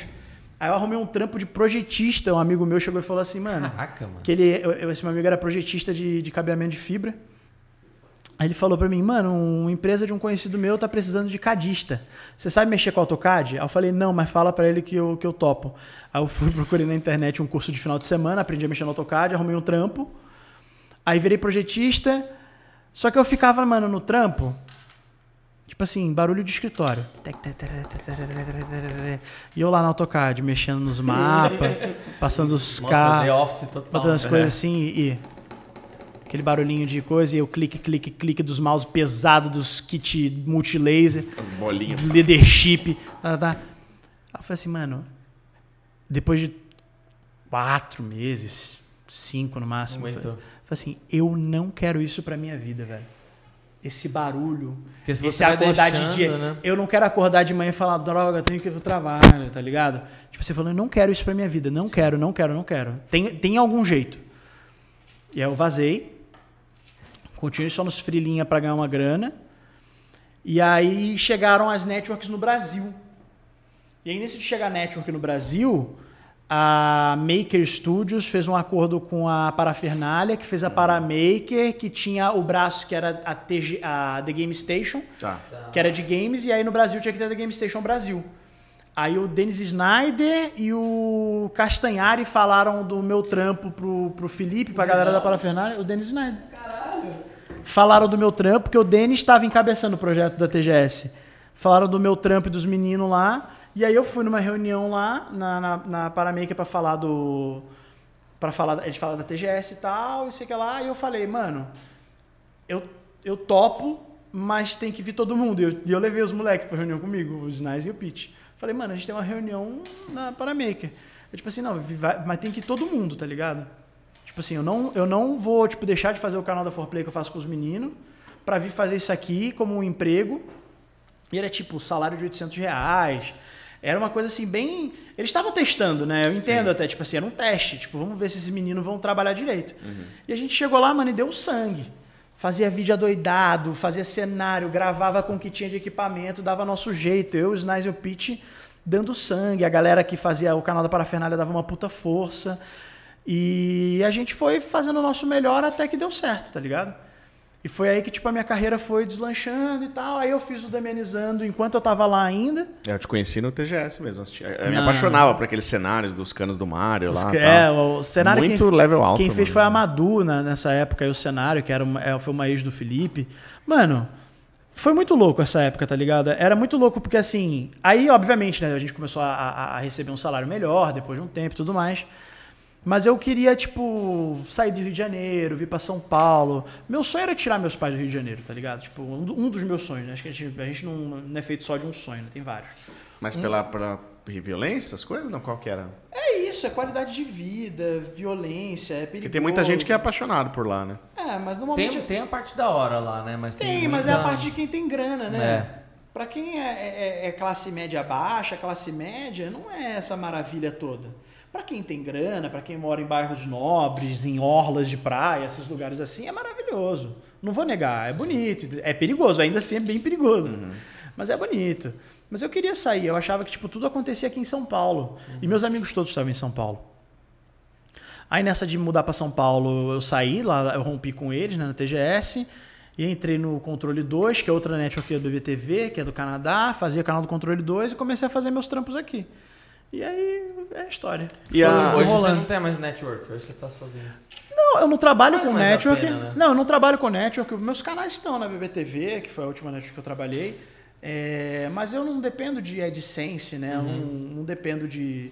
Eu trabalho muito mais com produto produzido, com produção de conteúdo. Sim. Hoje eu tenho a minha produtora, né? Eu tenho a Da Hora Filmes, onde a gente... E tem o meu sócio, que é o AP. O Lucas, né? E a gente tem o Fora da Caixa, que sou eu, o Rolandinho, o AP também. Por que o AP não me responde? Ele é estrela? Porque ele é um lixo de pessoa, né, mano? Tá. Depois fala isso pra ele, por favor. Tomara que ele esteja assistindo. A gente fala todo dia. Então, ele é um bosta, tá porque não me responde. Agora. Ele tá em live, acabou de abrir live, ele tá jogando Fortnite sem mim. Vamos reportar a live dele por racismo. Vamos sair todo mundo daqui e vamos reportar. É, todo mundo vamos pra live dele. Do PP. Tô brincando, pelo amor de Deus. Ele é um anjo, mano. Eu adorei ele também. Ele é muito legal, mano. Ele é muito legal mesmo. Mas é uma sinergia hoje em dia muito boa de trabalho que eu tenho. Hoje em dia eu sou muito grato a ter o AP e o Rolandinho assim comigo. Tanto o Rolandinho na parte do Fora da Caixa e, obviamente, muito mais como amigo, né, de longa data. O Rolandinho é da hora demais. Né? E o AP como parceiro de negócio, ele é incrível, mano. Ele é um cara fenomenal. Esse eu não conheço. Ele foi lá gravar também com o Drone lá em casa. Tá. Nunca mais vou Lucas é da hora, você vai gostar dele. Nunca mais o quê? Nunca mais vou o dronezinho, tem que ir pra lá, voar. Ele comprou o drone do Rola e não usou mais. Tá, tem que levar lá, mano. É muito animal, velho. Você coloca. É igual um. O drone do Rola, parece. Drone do Rola. Ou você coloca um óculos, tipo, VR, né? De videogame. E... É, eu assisti o vídeo. Mas é que às vezes dá vontade de explicar porque a sensação é muito bizarra. Eu também achava que eu ia vomitar, sabia? Eu não vomitei, velho. Você vomita com um negócio de... Videogame? VR? Do VR? Se eu me mexer assim, se eu andar assim. É, depende do jogo também, né? Tipo... Se eu andar com analógico no VR, eu vomito. É. Eu só consigo andar com teleporte. Que no VR tem jogos... Uma vez eu fui jogar na casa do Beto, eu coloquei 5 segundos. Eu fiquei enjoado acho que umas 3 horas. Assim. Mano, mas... saudade de jogar um Beat Saber, né, velho? Não. Eu tive... Quando eu tava na TGS, a gente teve a oportunidade de ter acesso ao Developer Kit do Oculus Rift. Que legal. Que não era nem do Facebook ainda. Mano, eu fui numa montanha russa, acabou minha vida ali. É foda, mano. Eu queria gorfar, eu queria morrer. Eu fiquei 6 horas deitado num puff, assim. Só frio, tá ligado? É engraçado, vocês falam isso, eu sinto inveja, mano. Porque desde que começou a ter PPP, eu não consigo mais sentir essas coisas. Mano, se eu pegar o celular no banco de trás do carro, assim, tipo, um pouquinho... Não, hoje, celular no carro é impossível. Quando eu coloco um óculos VR hoje, é como se eu estivesse olhando pra uma tela. Eu não sinto mais aquela coisa. Você não tem imersão? É bem menos, velho. Engraçado a gente falar isso, né? Porque hoje, antes de vir pra cá, hoje eu fechei a live e aí eu tava nessa parada que, mano, é muito louco, né? VR é um bagulho que dá um pouco de preguiça. Pra caralho. É muito legal. Eu vendi por causa disso. Você usa 2 vezes por ano, velho. É muito legal, mas dá uma preguiça. E aí eu tenho o óculos VR mais legal que existe, que é o Quest 2, né? Que, tipo, ele é pra você não ter preguiça, só que aí a minha preguiça é tipo, putz, tem que... carregar, ó. Umas preguiças idiota. E é o bagulho mais legal do planeta. Aí hoje eu peguei o meu Quest, eu não ligo ele, cara. Eu acho que, sem sacanagem, coisa de quase um ano que eu não ligo ele. Caralho. Aí eu peguei meu Quest e liguei, ele tava com metade da bateria, botei ele no olho. Aí ele, tipo, nem pediu pra sincar os controles.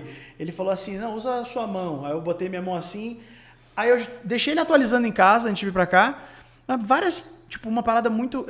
Uns recursos novos, né? Por que que eu quis ligar ele? Porque me falaram do recurso de você jogar jogos do PC no Quest, sem fio, e ele passa a imagem do PC pelo Wi-Fi. Você vê como se fosse uma tela de cinema ali, assim, não? Não, não, jogo de VR. VR mesmo? Caramba. É, tipo Half-Life Alyx, só tem na Steam.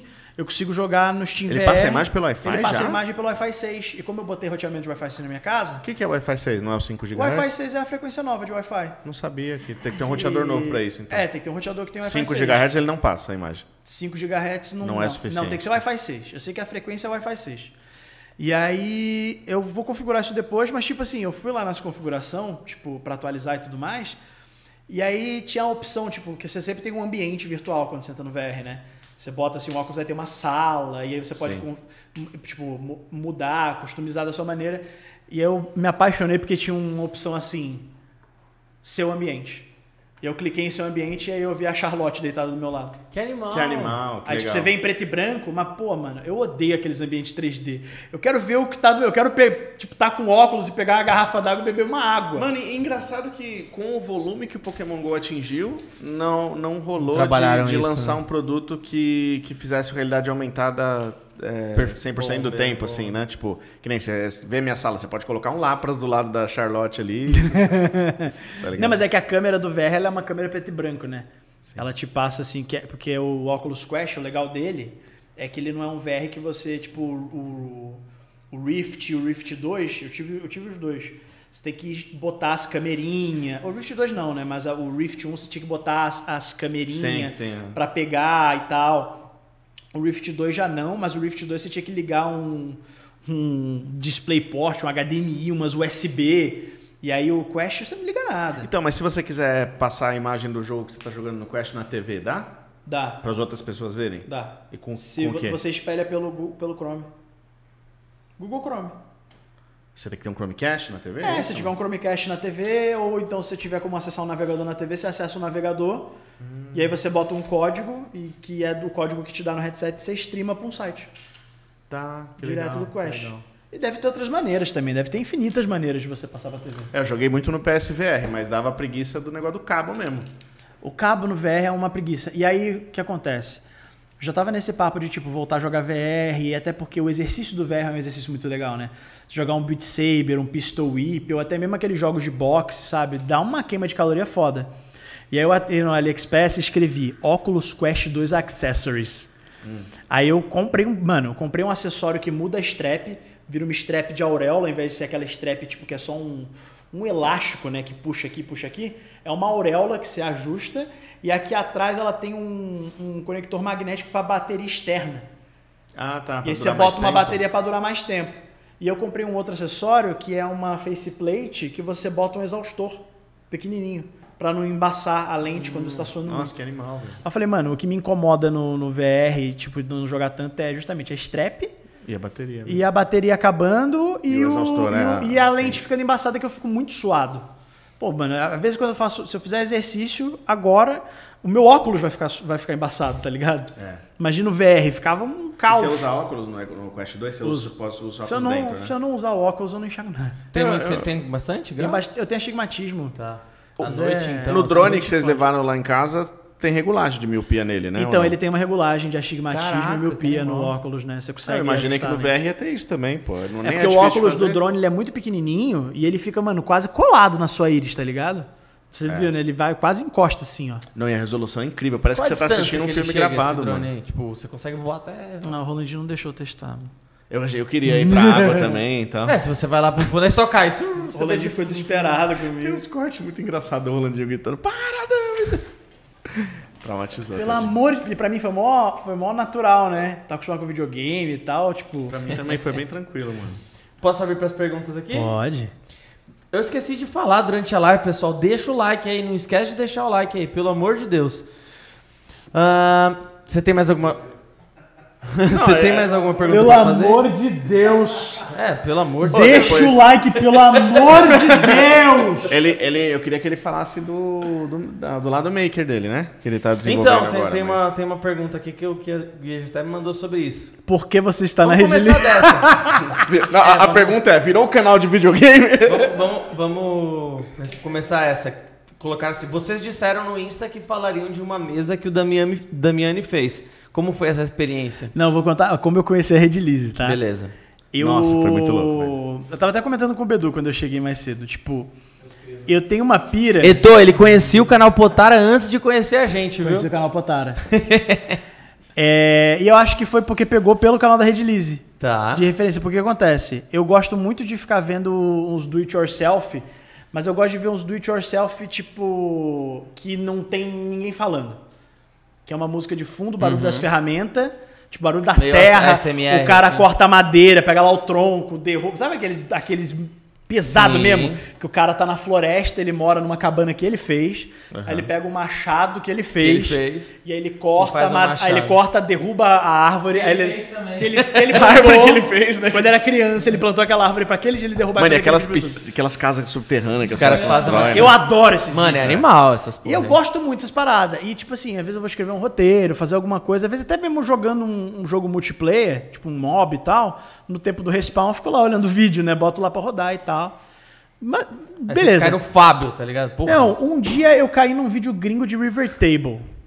É. Aí eu fiquei, caralho. Aí eu fiquei, caralho, que bagulho foda, mano. As mesas brilham, transparente. Que porra é essa? Eu sempre tive a pira do transparente, né? Ficava babando no Sega Saturno transparente. Quando era moleque, os controles transparentes. Quando eu, o meu Game Boy Color, que foi o que eu juntei uma grana pra comprar, era o transparente roxo. Nossa, era foda isso daí. Premonição Newgate também. Essas versões eram muito fodas. Eu tenho a pira fodida dos bagulho transparente. E aí eu vi as River Table e falei, mano, que porra é essa? Foi a primeira, acho que foi uma das primeiras vezes que eu não tava só no déficit de atenção no vídeo, tá ligado? Eu parei e eu fiquei vendo os River Table. Aí eu saí do computador, peguei o celular, escrevi assim, River Table. River Table com LED. River Table, sei que lá. Aí, tipo, mesa resinada. E não sei, aí eu caio no canal da Red Lizzy. Ah. Aí eu vi o Kaká fazendo mesinha resinada, fazendo negócio de resina. E eu pirei nos bagulhos de resina.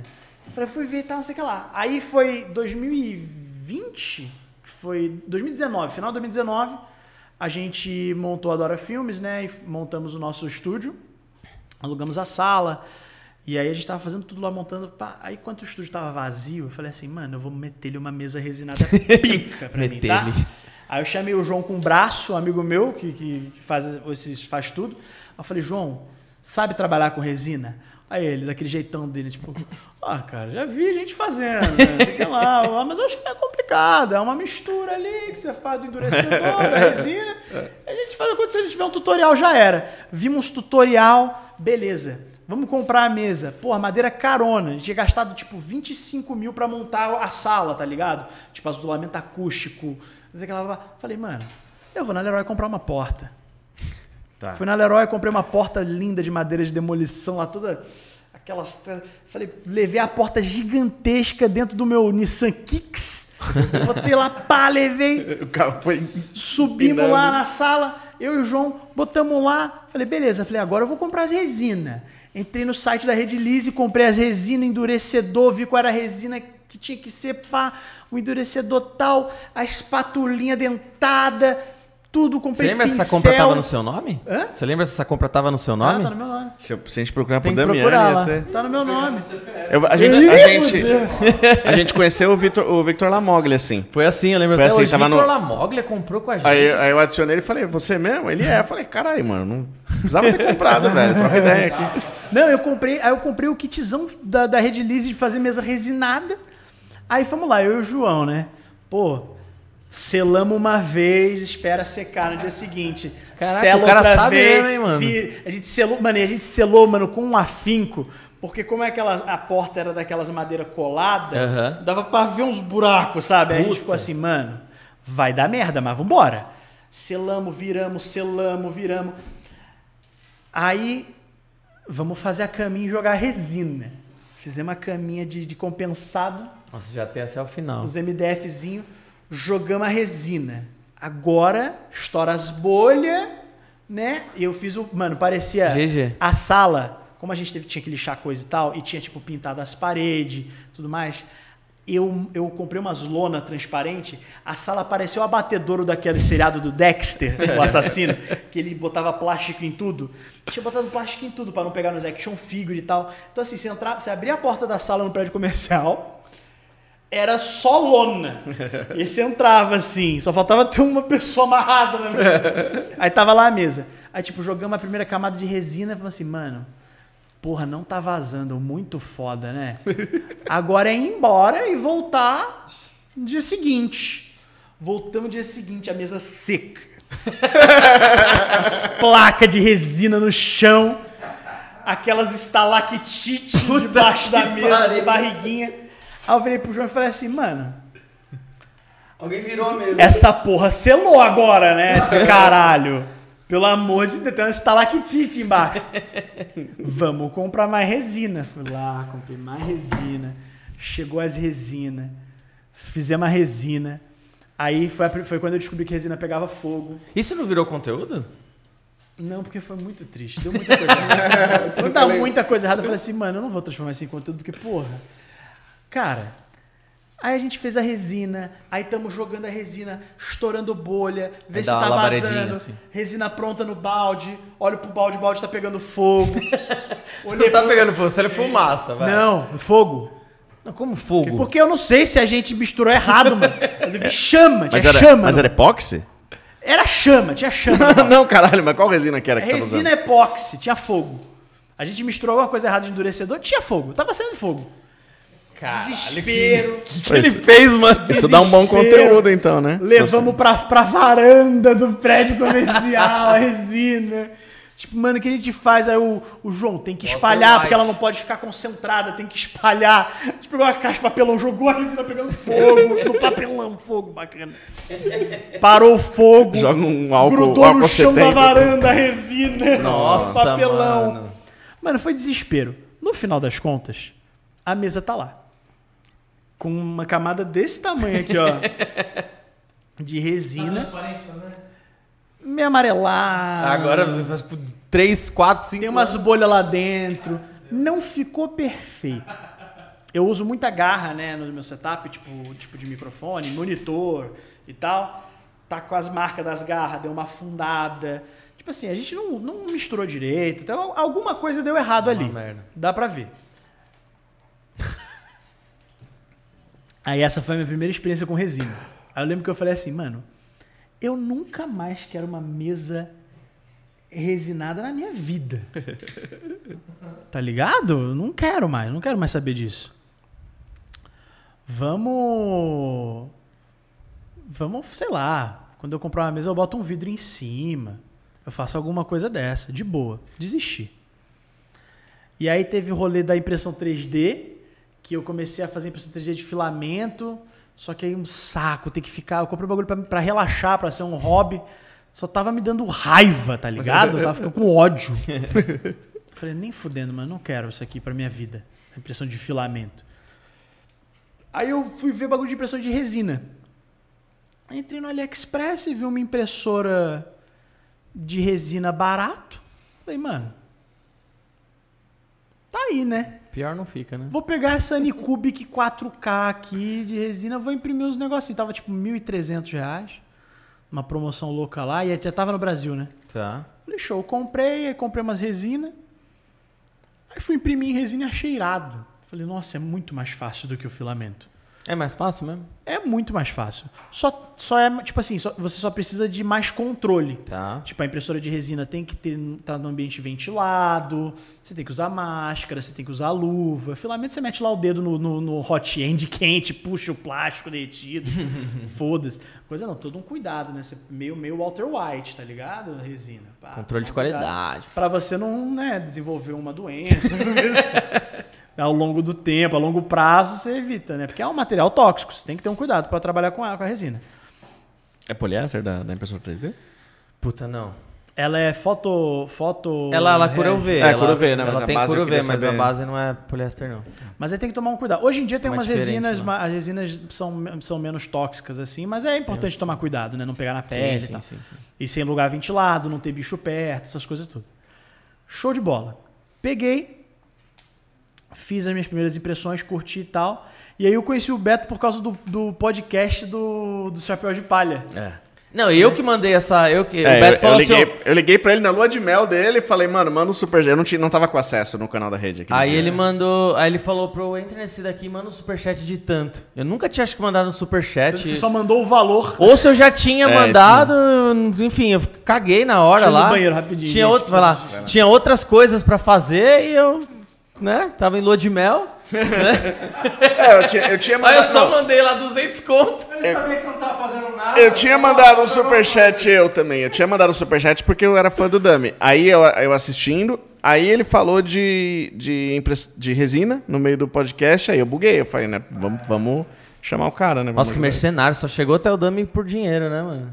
O Damiani só viu você quando você deu 200 conto pra ele. É lá. Bom que ele saiu da mesa que a gente pode falar as verdades agora, né? Deixa eu ver se tem alguma perguntinha aqui pra... O canal nem era dele, o Superchat nem foi pra ele. É, nem foi pra ele, né?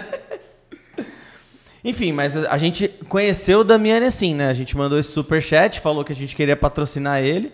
Aí Sim. O Beto mandou fazer esse Superchat, depois mandou Falou que queria patrocinar. Sim, ele falou, me passa o zap amigo, lá. Sócio, tal. Namorado. Hoje o Dami é família pra nós. A gente tá aqui, inclusive, estamos até tentando... inventar, falando de coisa que a gente não sabe aqui, né? Tem essa dificuldade, sem dúvida. Eu queria perguntar pra ele também, ele tá na internet há 10 anos, eu queria que ele falasse como que foi essa questão da resiliência com vários tipos de públicos, vários tipos de momentos, né? Que a gente passou com a internet, né? Mas não sei se vai dar tempo, porque ainda tem bastante pergunta aqui. Você achou o pedido dele? O Gui achou o pedido dele. Jura? Nossa, o Gui conseguiu fazer alguma coisa? O Gui mandou o CPF dele aqui, tá ligado? Caralho, mano. Que dia que foi o pedido dele? Vou ter que abrir de novo, peraí. Abre o Serasa aí, não pesquisaram. Tem pergunta sobre resina aí? Não tem? Pô, então manda pergunta sobre resina aí, gente. Porque eu só sei falar de resina, não sei falar de mais nada. Vocês vão querer pedir alguma coisa pra comer? São... Tá tarde já, né? 8h50. Eu quero comer, mas vocês que sabem. Hoje a gente sai pra jantar ou não? Deixa eu passar as divulgações aqui, ó. Você que ainda não entrou no nosso grupo do Telegram, entra lá, gente. Estamos com mais de 1.500 pessoas lá no nosso clube de vantagens do Telegram. Gente, lá vocês têm acesso... Há muitas coisas especiais, descontos realmente que só rolam lá. Então entra aí, tá passando o QR Code o tempo inteiro na tela aí, entra. Porque garanto que se você quiser trabalhar com resina, vai valer a pena aí pra você.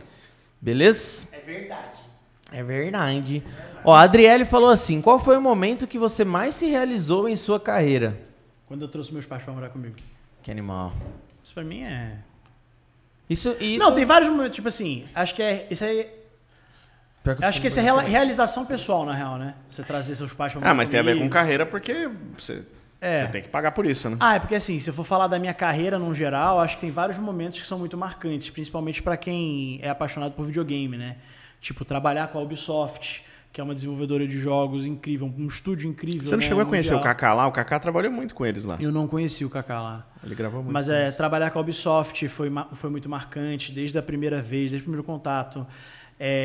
Trabalhar com HyperX, trabalhar com Kingston, que são marcas que eu admiro muito e eu sempre fui consumidor dessas marcas. Não, só coisa irada, tá ligado? Trabalhar com Sony. Mano, eu juro pra você, eu chorei. Eu não esperava que eu fosse chorar, tá ligado? Você chega a uma certa idade que você acha assim... acho que isso não me faria chorar. Já vi de tudo, né? Isso não me faria chorar, tá ligado? Tipo assim, mas quando a Sony lançou o PlayStation 5, eles me deram um PlayStation 5. Que foda. Aí tipo assim, mano, eu ganhei o videogame da Sony.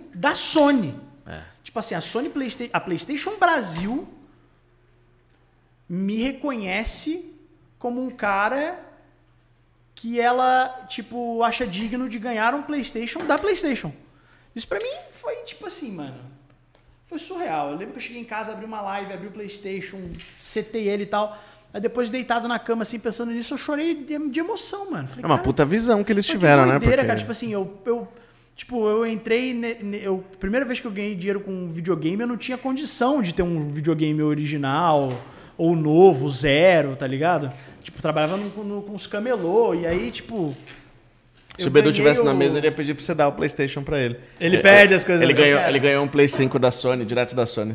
Você tinha que ter falado, me dá. Não, e eu tinha... E, mano, foi muito louco, porque, tipo assim, eu tinha comprado, né, já o Play 5. Eu tinha feito uma pré-venda na Amazon. E aí a Sony me deu. E aí eu passei essa pré-venda para um amigo que não conseguiu fazer a pré-venda, né? Ele me deu o valor que eu paguei lá e ficou com o Play 5. Mas, tipo assim, eu fico pensando, tipo, se eu tivesse pego esse Play 5 que eu comprei na Amazon, se não tivesse rolado da PlayStation me dar, eu não daria o valor que eu dou pro meu Play 5. É. Tipo, o valor que eu dou para ele é muito maior porque ele simboliza um momento de reconhecimento. Sim, e a Sony teve uma puta visão, porque assim, ela hoje a sua audiência cresceu com você, você converte muito hoje, né? As marcas que trabalham com você hoje, pelo visto, têm essa consciência. O seu público hoje... É, a gente trabalha há anos juntos, né? E, exatamente, o seu público hoje já é um público consumidor, de fato, mais de 30 anos, mais de 20 e poucos anos, tal, né? Então, às vezes, numa live que você está fazendo com 500 pessoas, você... Vende mais do que uma com 5 mil, muitas vezes. Sem dúvida, sem dúvida. Vocês terminaram de contar a história da impressão 3D? Terminamos, que depois a gente trocou o WhatsApp lá. Sim, sim. E aí eu falei, deixa a gente te patrocinar nessa empreitada. Tal, aí o Beto mandou a 6K e aí eu comecei a imprimir, porque eu queria imprimir maior, porque eu não tinha noção de tamanho, tá ligado? Uhum. Aí o Beto mandou a 6K, mandou as resinas da Red Lizzy, aí eu comecei a imprimir e eu pirei, mano. É muito da hora. Eu tô um tempo agora sem imprimir, porque eu tô sem tempo pra... Mano, a coisa que eu mais gosto de fazer de produção de conteúdo assim hoje em dia, no cotidiano, é live. E às vezes eu tô sem tempo até de fazer live mesmo. Mas eu até falei com a minha namorada agora, eu falei, tipo, pro final do ano, vamos dar uma geral no ateliê. O ateliê tá lá meio largadinho assim, mas tá tudo fechadinho, né? Tudo isolado.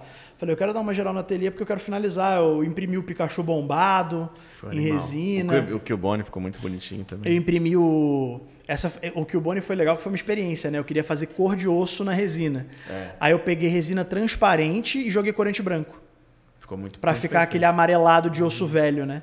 E eu fiz o crâniozinho do Killbone desse tamanho assim, ó. Dá pra colocar num cachorro pequeno. Dá pra vestir do cachorro. Desse tamanho e em uma impressão só, né? Não dividir em parte. Tá. É uma peça única. Você acha que nos meus cabe o capacete, né? Cabe fácil. Animal, velho. Vou levar pra Garatá, vou levar pra Garatá. Não, e sabe o que aconteceu? Eu fiz um suporte pra prender ele na parede, mas eu não achei nenhum lugar que, tipo, fosse botar ele, então ele ficou meio que na estante no meu quarto. Tá. Aí a minha gata endiabrada, a Chantilly, subiu na estante igual uma doida varrida e derrubou. Aí rachou. E aí ele quebrou uma pontinha e deu uma rachada. Ficou igual ao original agora. Então, aí quebrou. Eu fiquei meio puto. Falei, porra, que sacanagem, velho. É mó trampa. Essa porra ficou 14 horas imprimindo pra gata vir aqui dar uma bundada. Uma patada no bagulho, uma bundada, o bagulho quebra. Aí eu fiquei olhando assim. Aí eu peguei o celular, que o Bonnie School, no Google Imagens. Olhei, rachou no olho igualzinho, mano. Caraca, e quebrou igualzinho. Mano. Eu fiquei, caralho, é um artista, velho. Era impossível fazer isso na mão. Era impossível fazer na mão. Mano, ela quebrou o bagulho certinho, velho. Que animal. Eu falei, que porra é essa, mano? Doida. Bom, mas ainda bem que foi isso que ela derrubou, imagina. Mas não, a gente... eu quero reativar a impressão 3D, porque eu tô pensando em fazer umas coisas pra setup, né, de PC. Eu agora tô muito na pira dos PC Gamer, por causa da Kingston, influência da Kingston também, né, que eu trabalho com eles. E aí eu fiz amizade também com o Loki Gamer, que tem um canal muito bom de hardware aí, quem quiser acompanhar, quem gosta de PC Gamer.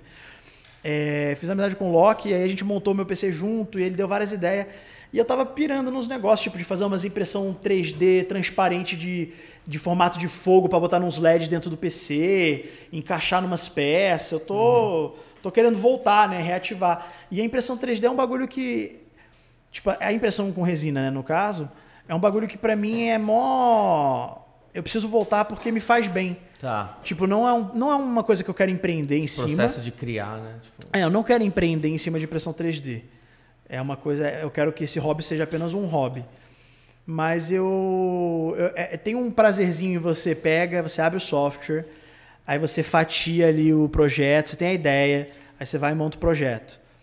Aí montou o projeto, salvou ali no coisa, aí você vai pegar a impressora limpa, deixa tudo bonitinho, nivela a mesa, bota a resina ali, bota o pendrive, manda imprimir, reza 3 Pai Nosso e fala assim, essa porra vai grudar na mesa, vai imprimir bonitinho, não vai envergar. Vai ser lindo. Você viu o robô cigano quando ele veio aqui, ele falou, né, que a impressão 3D dele veio como se fosse mágica do Harry Potter mesmo, né? Que tipo um bagulho que não tinha e tem. Agora você criou ali um bagulho. Eu vejo como StarCraft, que no StarCraft você mandava construir as bases. No Warcraft 3 tinha animação dos peãozinhos batendo, né?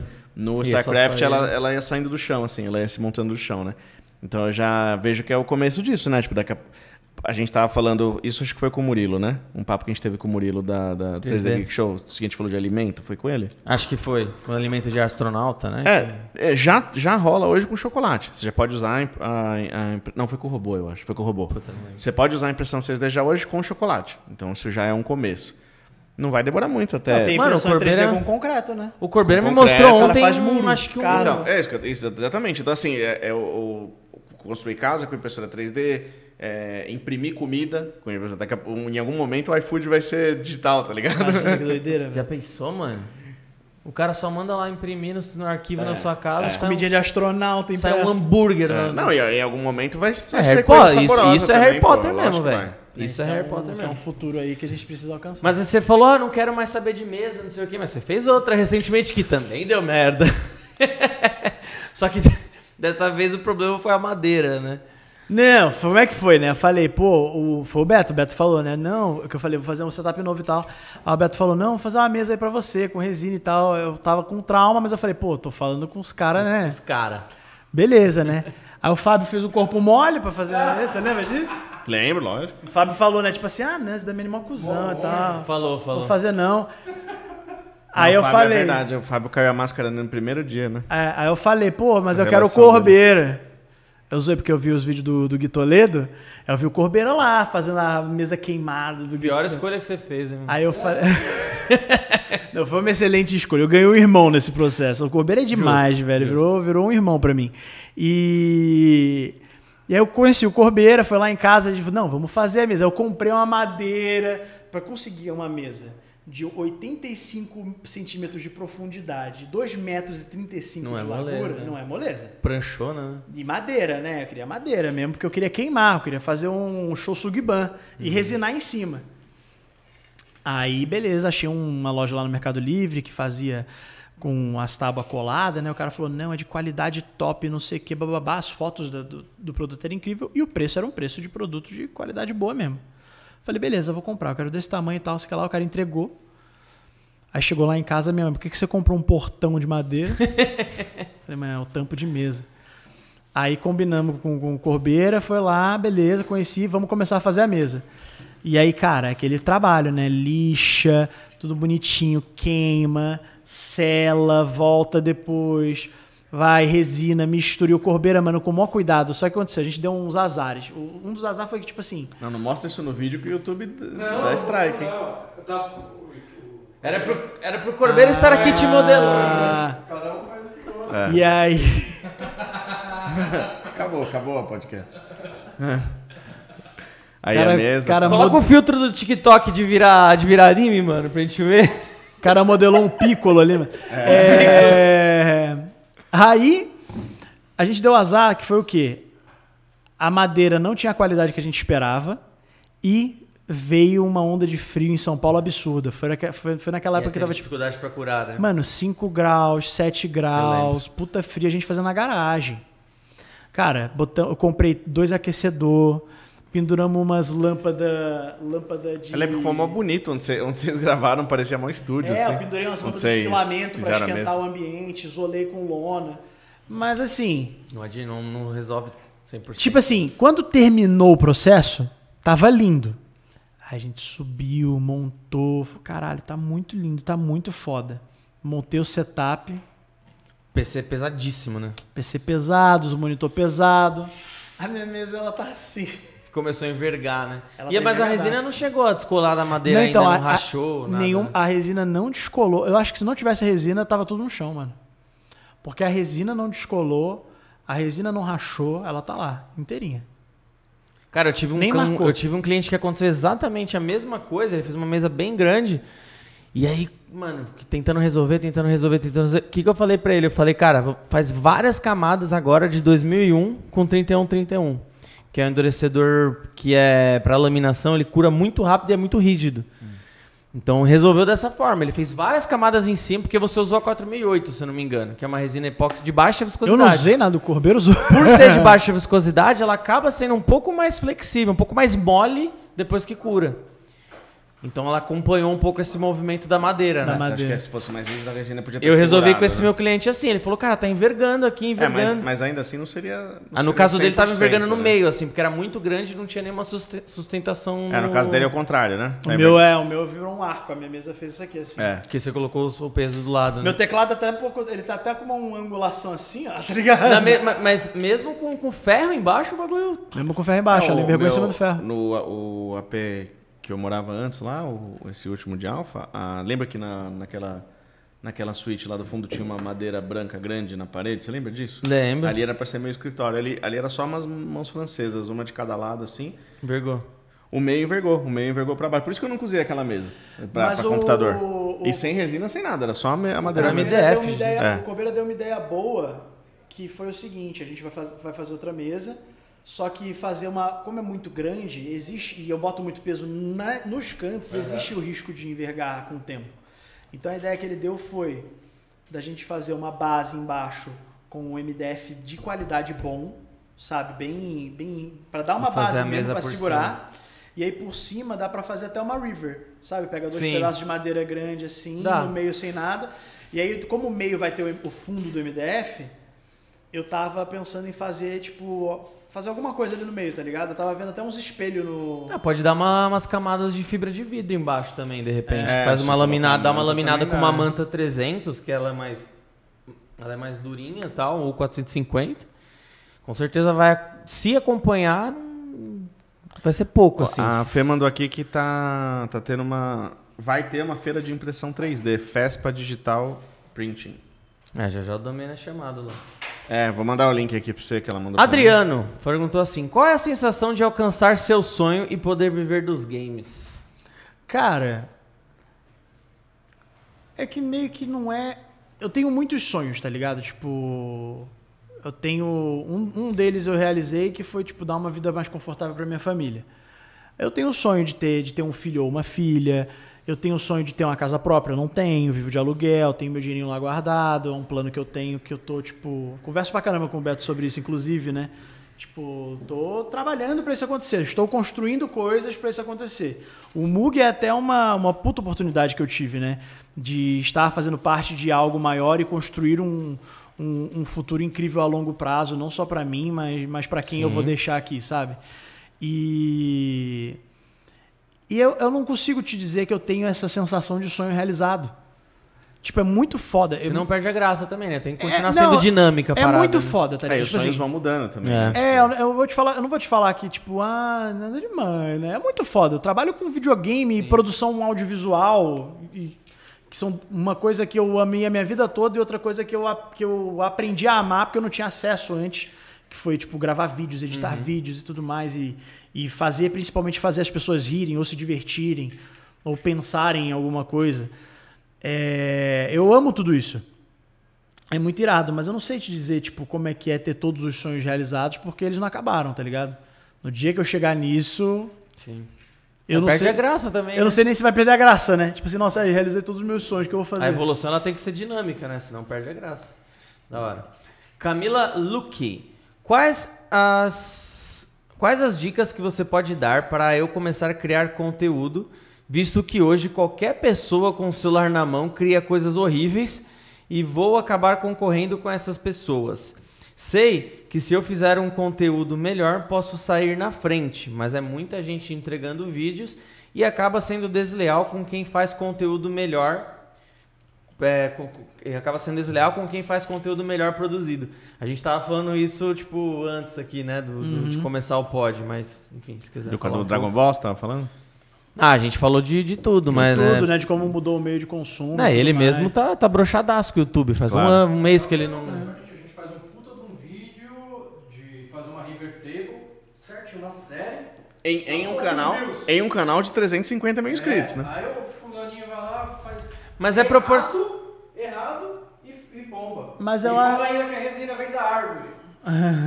E aí? Caralho. Aí, ensina a cheirar a resina, né? Ensina a cheirar a resina. Pô, o cara ensina no canal dele abrir a resina e fazer assim, ó.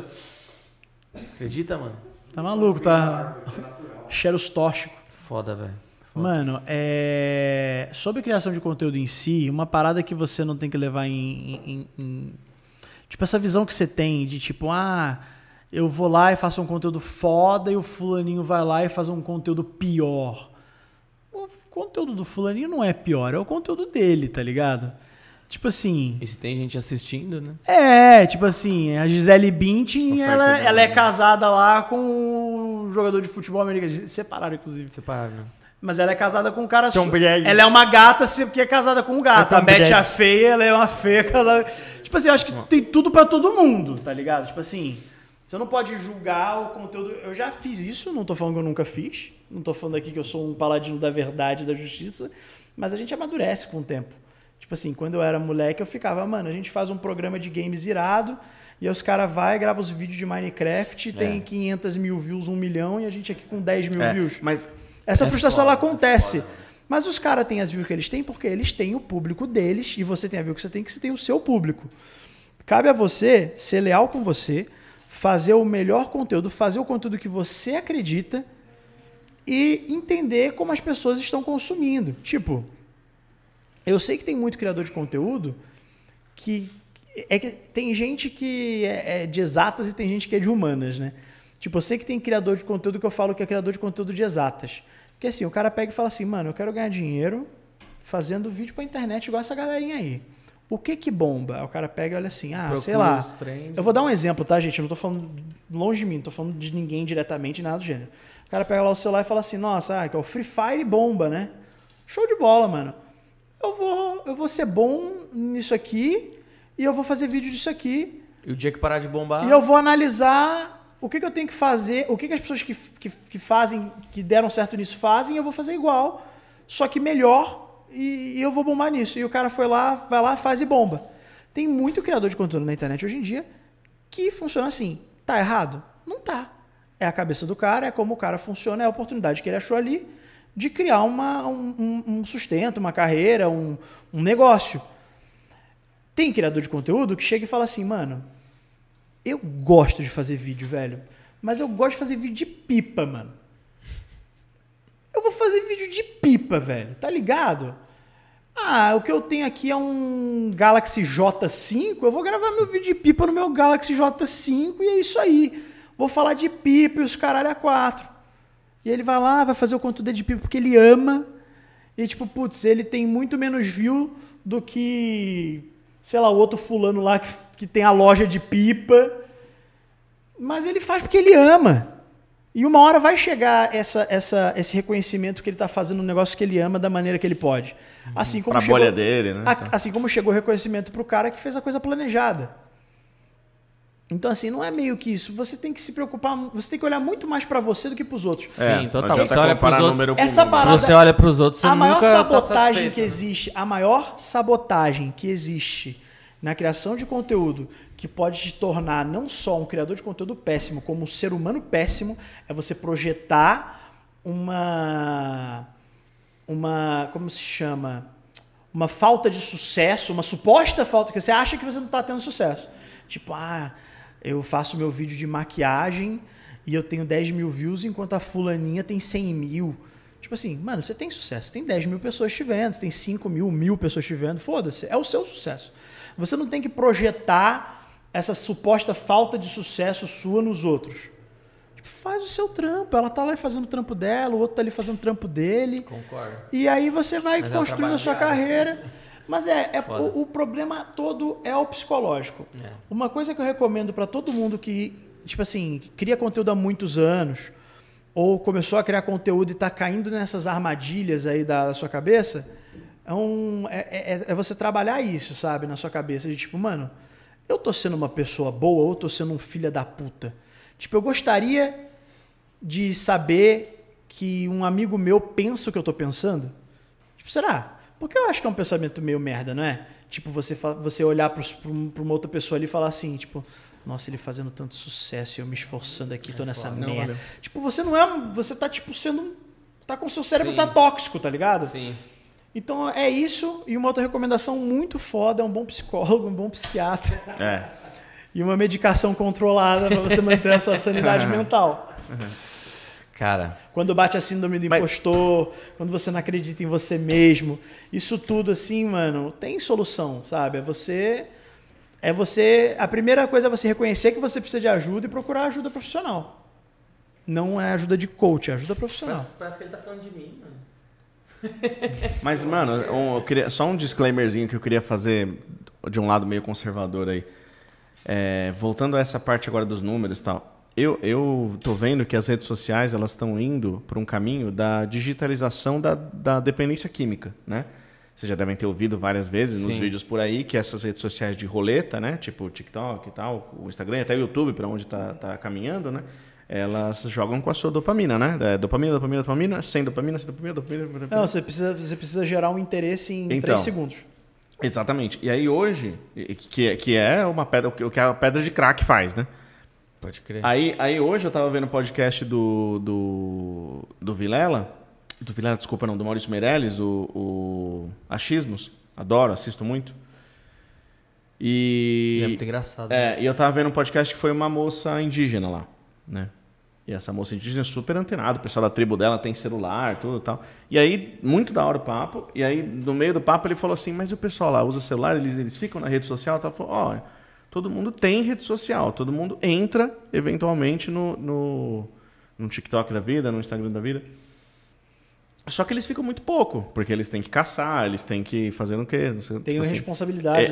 Independente da idade, eles têm que plantar, têm que caçar, têm que colher, têm que lutar, têm que correr e tal. Então, os costumes que ainda se guardam da tribo, né?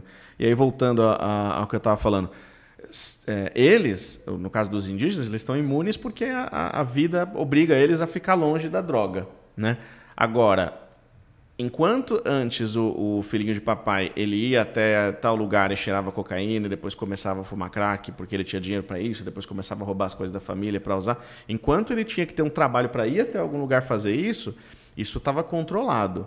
Hoje eu estou vendo isso acontecer com as redes sociais. Então os números dos vídeos grandes que estão indo para os vídeos de roletagem, para mim, é uma droga digital. E assim, você fala, Beto, tá falando besteira, não tem química. Não, senhor. Você é louco. Quantas pessoas da geração atual não querem fazer nada na vida? E não tem consciência de que é por causa disso. A cada 10 pessoas agora... Não, uma indagação que é interessante fazer. Quantas vezes você tinha comida na sua geladeira, só você ir lá e preparar. Isso. E você, tipo, só abriu rapidinho um app de delivery... Pediu um delivery e voltou a roletar na rede social pra você ficar lá distraidão. Isso é um vício, tá ligado? Não, e as pessoas da geração nova, eu tô tirando uma estatística da bunda, mas sei lá, de 10, 8 não querem saber de nada na vida. Não querem saber de nada. E, tipo assim, não quer trabalhar, não quer fazer porra nenhuma. Porque justamente a comida no iFood, tal. Mas eu não acho que às vezes não é só não quer não, tá? Não passando um pano aqui, pra quem não quer nada. Não, mas eu acho que muita gente não sabe o que quer. É. Era o meu problema é tipo assim, quando eu era jovem eu não tinha esse consumo, né, de rede social do jeito que é hoje. Mas eu passei muito tempo sem saber o que eu queria, mas eu ia lá e fazia outras coisas. Mas hoje em dia, como você tem todas essas questões, né?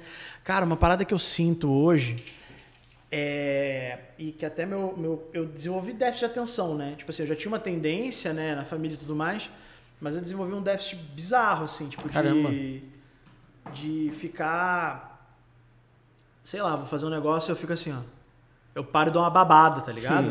E eu não consigo me concentrar em uma coisa. Por quê? Porque tem muita informação acontecendo na minha cabeça ao mesmo tempo. Você não consegue... Eu tenho uma extrema... Eu tomo um remédio pra isso. Eu tenho uma extrema dificuldade de me focar em fazer uma coisa. Porque eu tô, tipo assim, mano, eu tenho que fazer isso aqui, não sei o que lá, mas tem a live, tem o vídeo, não sei o que lá, vai, tem que revisar o negócio, não sei o que lá, e toca o WhatsApp, e aí não sei o que lá, e aí tem uma postagem... Aí algum desgraçado te liga, né? Nossa, mas não. Pode crer. E aí, tipo assim, mano... Você tá fritando o tempo inteiro. Eu acho que hoje em dia a grande doença da sociedade, no geral, hoje em dia, é justamente isso. A gente tem muita informação, mano. A gente precisa sim de um Neuralink, a gente precisa de um... Nossa, total, velho. De um Cyberpunk 2077 para ter um disco rígido de armazenar e deletar. Eu falei isso pro Beto esses dias. Aconteceu... Parou um pouco agora, graças a Deus, mas eu fiquei alguns meses acontecendo toda hora de, tipo, eu pegar o celular... E simplesmente apagar da minha cabeça o que eu ia fazer. E aí eu fico assim, tipo, uns 30 segundos assim. Aí eu, caralho, mano, o que eu ia fazer? E a real é isso, mano. Tipo assim, a gente tem que se cuidar, mano. Tem que comer direito. Não sou um dos maiores exemplos pra falar uma coisa dessa, foda, né? Como um monte de besteira, mas tipo, a gente tem que comer, tem que se exercitar, tem que dormir pelo menos 7 horas por dia. Senão, o cérebro, ele tem uma data de validade, mano. Você vai pifando, velho. Você vai pifando, tá ligado? A gente nem falou de Fábrica de Gordos, não falou do Manda Menes, tem muitos programas, nem vai dar tempo, né? Mas tem muita coisa pra falar. Esses caras, se pudessem vir toda semana. Ó, o Leonardo, pra finalizar então, a última pergunta aqui. Leonardo. Cara, qual é o jogo que te fez trocar a noite pelo dia? Quais, eu imagino, né? Caralho, tem vários, mano. É, o mais recente foi que eu viciei em Fortnite, do nada, né? Caraca. Atrasadaço, né? Eu viciei em Fortnite por causa do modo sem construção.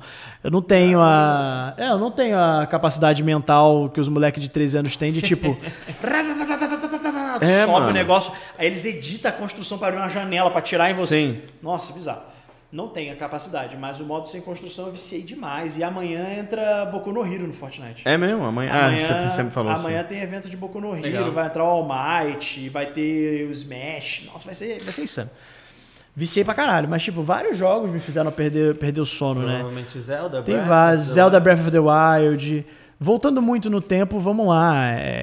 Tomb Raider no Sega Saturno primeiro. Ali, né, jogos que vem na cabeça. Os Metal Gears todos, né? Eu amo Metal Gear. Uma coisa que eu encho o saco em todo vídeo que eu gravo do plantão dos games lá na Ubisoft Brasil é que a Microsoft tá na briga, né, pra comprar a Activision Blizzard e a Sony tá, tipo, tentando não deixar que regularizem isso pra categorizar de monopólio. Aí eu falo assim, pô, mano, deixa eles comprarem a Activision Blizzard, vocês vão lá e compram a Konami, que provavelmente tá na mão da Yakuza, que os caras só fazem máquina de pachinko agora. Aí compra a Konami, vocês são amigos do Kojima, vocês são do Metal Gear, tá ligado?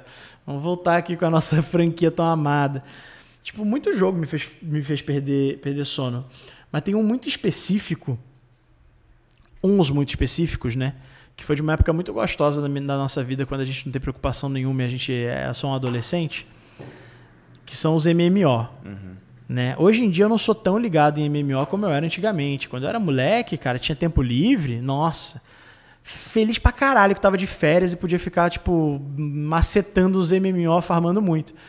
Joguei muito Priston Tale, Ragnarok pra mim foi o máximo.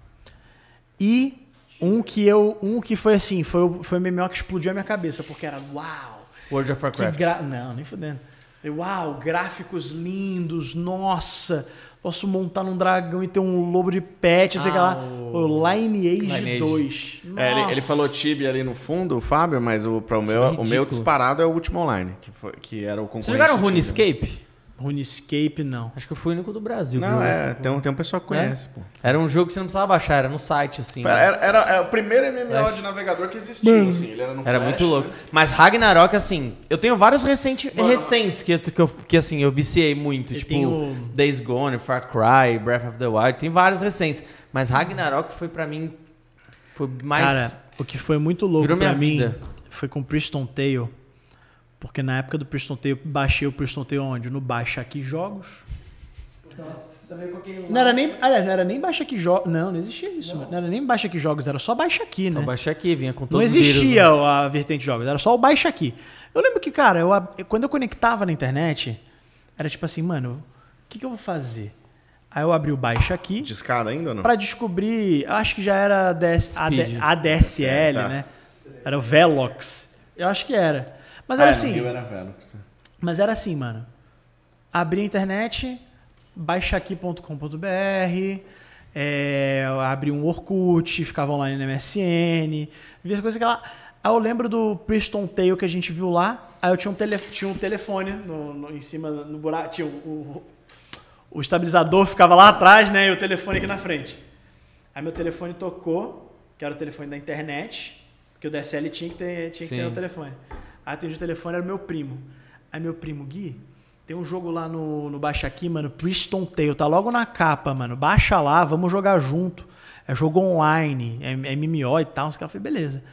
Aí baixei, não sei o que lá. Aí fui, encontrei com meu primo lá na cidadezinha. Aí a gente, tipo, querendo se falar e falando num chat meio precário. Quer saber? Foda-se. Peguei o telefone, liguei pro meu primo.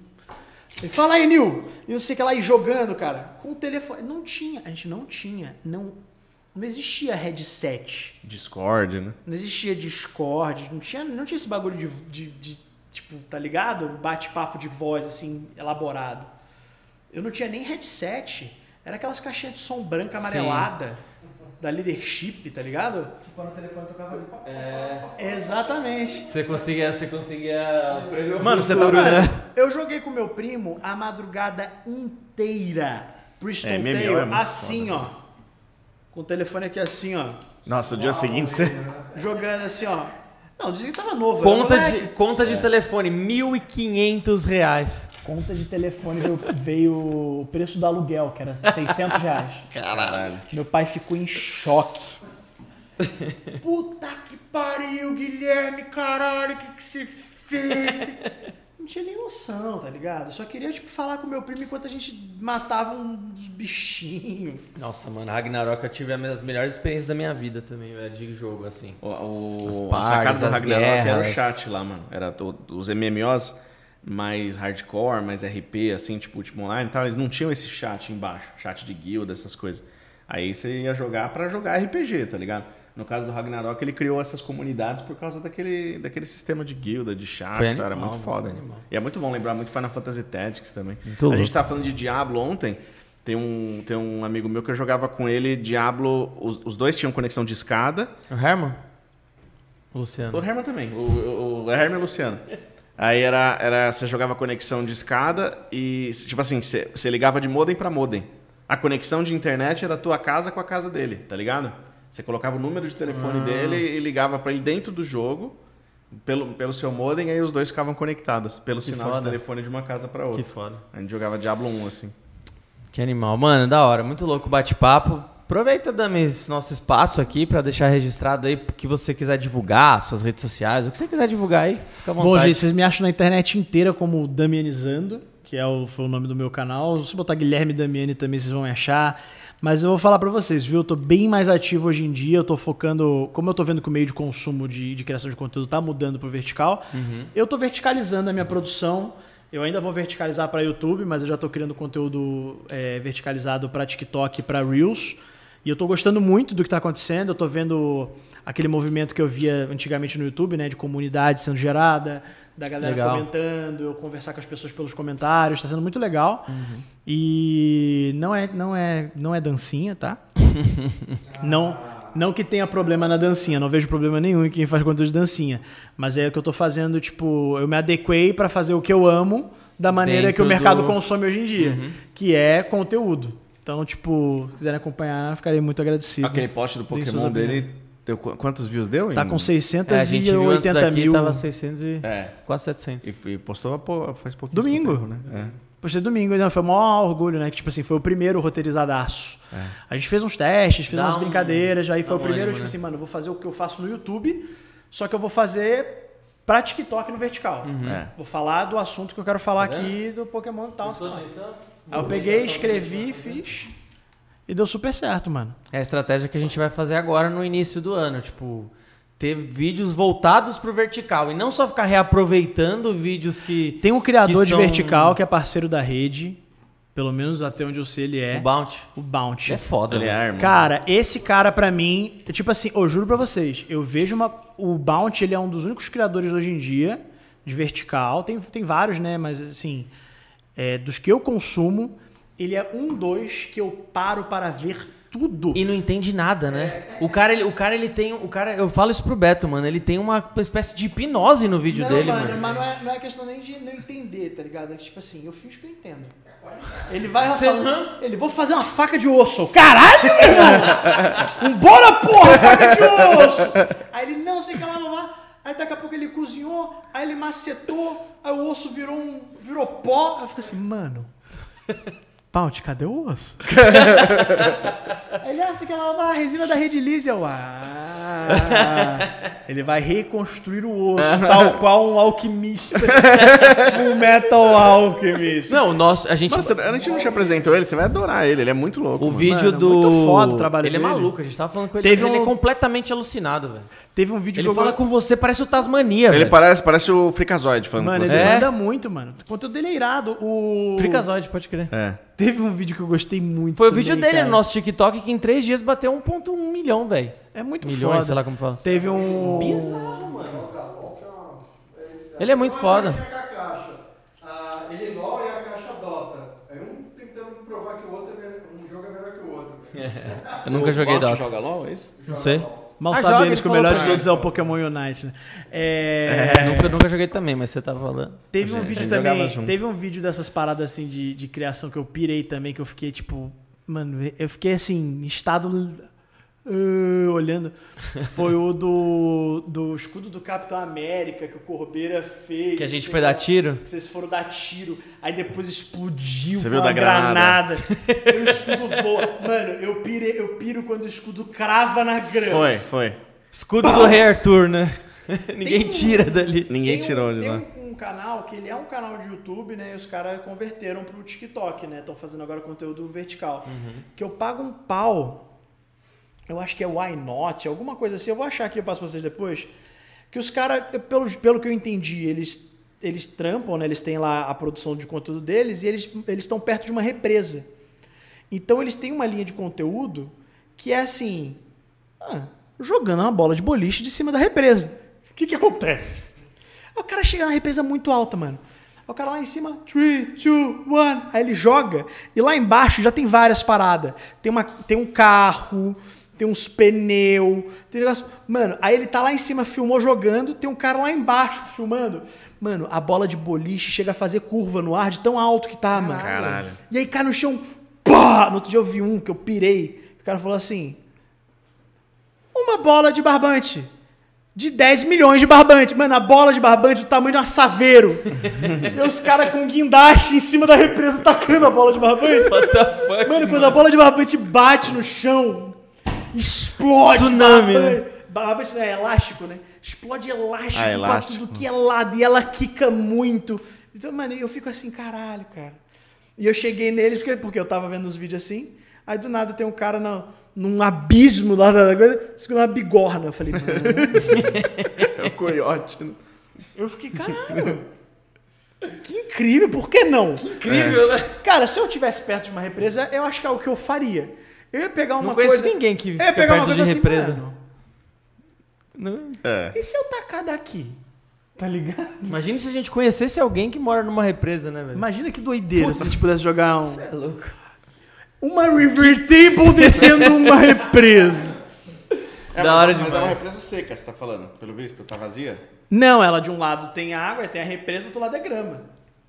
Tem um murão assim, ó. Ah, então você quer jogar as coisas da barragem. Da barragem. Ah, tem barragem lá do lado de casa? Ah. Pô. Assim, tenho certeza que uns 3 crimes, pelo menos, é isso. Mas tem lá do lado de casa, mano. Ah, mas aí você fala com o prefeito lá, mano. Fala. Do mal, né? Fala com o prefeito, mano. Não, tenho certeza que é crime porque você tá... Assim, é a mesma coisa que dá uma bala perdida, mas, né? Cara, mas a gente quer fazer uns testes. A gente tem uma coisa assim a nosso favor. A gente pode chegar e falar assim... Dá pra você almoçar de graça no Baterila. Não. É. Te dou um voucher. O cara chega assim, sei que lá, você tá cometendo um crime. Fala, caralho, eu nem sabia, mano.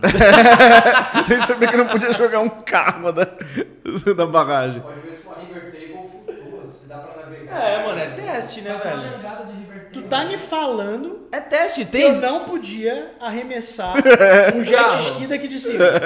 Pra ver o que acontece. Uma bigorna daqui de cima. Eu sou curioso. Você tem que ser curioso, né? A curiosidade é que fez a humanidade. Mas a gente eu pesquisei no Google, não achei que não podia, né? Mas a gente tem que começar uns bagulho assim, mano. Escrevendo no Google, né? Posso jogar uma empresa? A gente tem que começar a fazer um negócio assim, algum drone que puxa alguma coisa muito alta e solta na água, os testes assim. De cima da a gente queria, a gente tava falando ontem de fazer uns vídeos testando resistência realmente da resina, né? E fazer umas paradas assim, tá ligado? Resinei um cadáver. Sacanagem. Resinei um cadáver, joguei de cima da represa. Nossa! Eu tava de meme. Nossa, mano, eu ia jantar, mano. Quer ver um vídeo que me prendeu muito de conteúdo vertical que eu achei sensacional, achei genial? O cara fez um sarcófago pra um Cheetos, mano.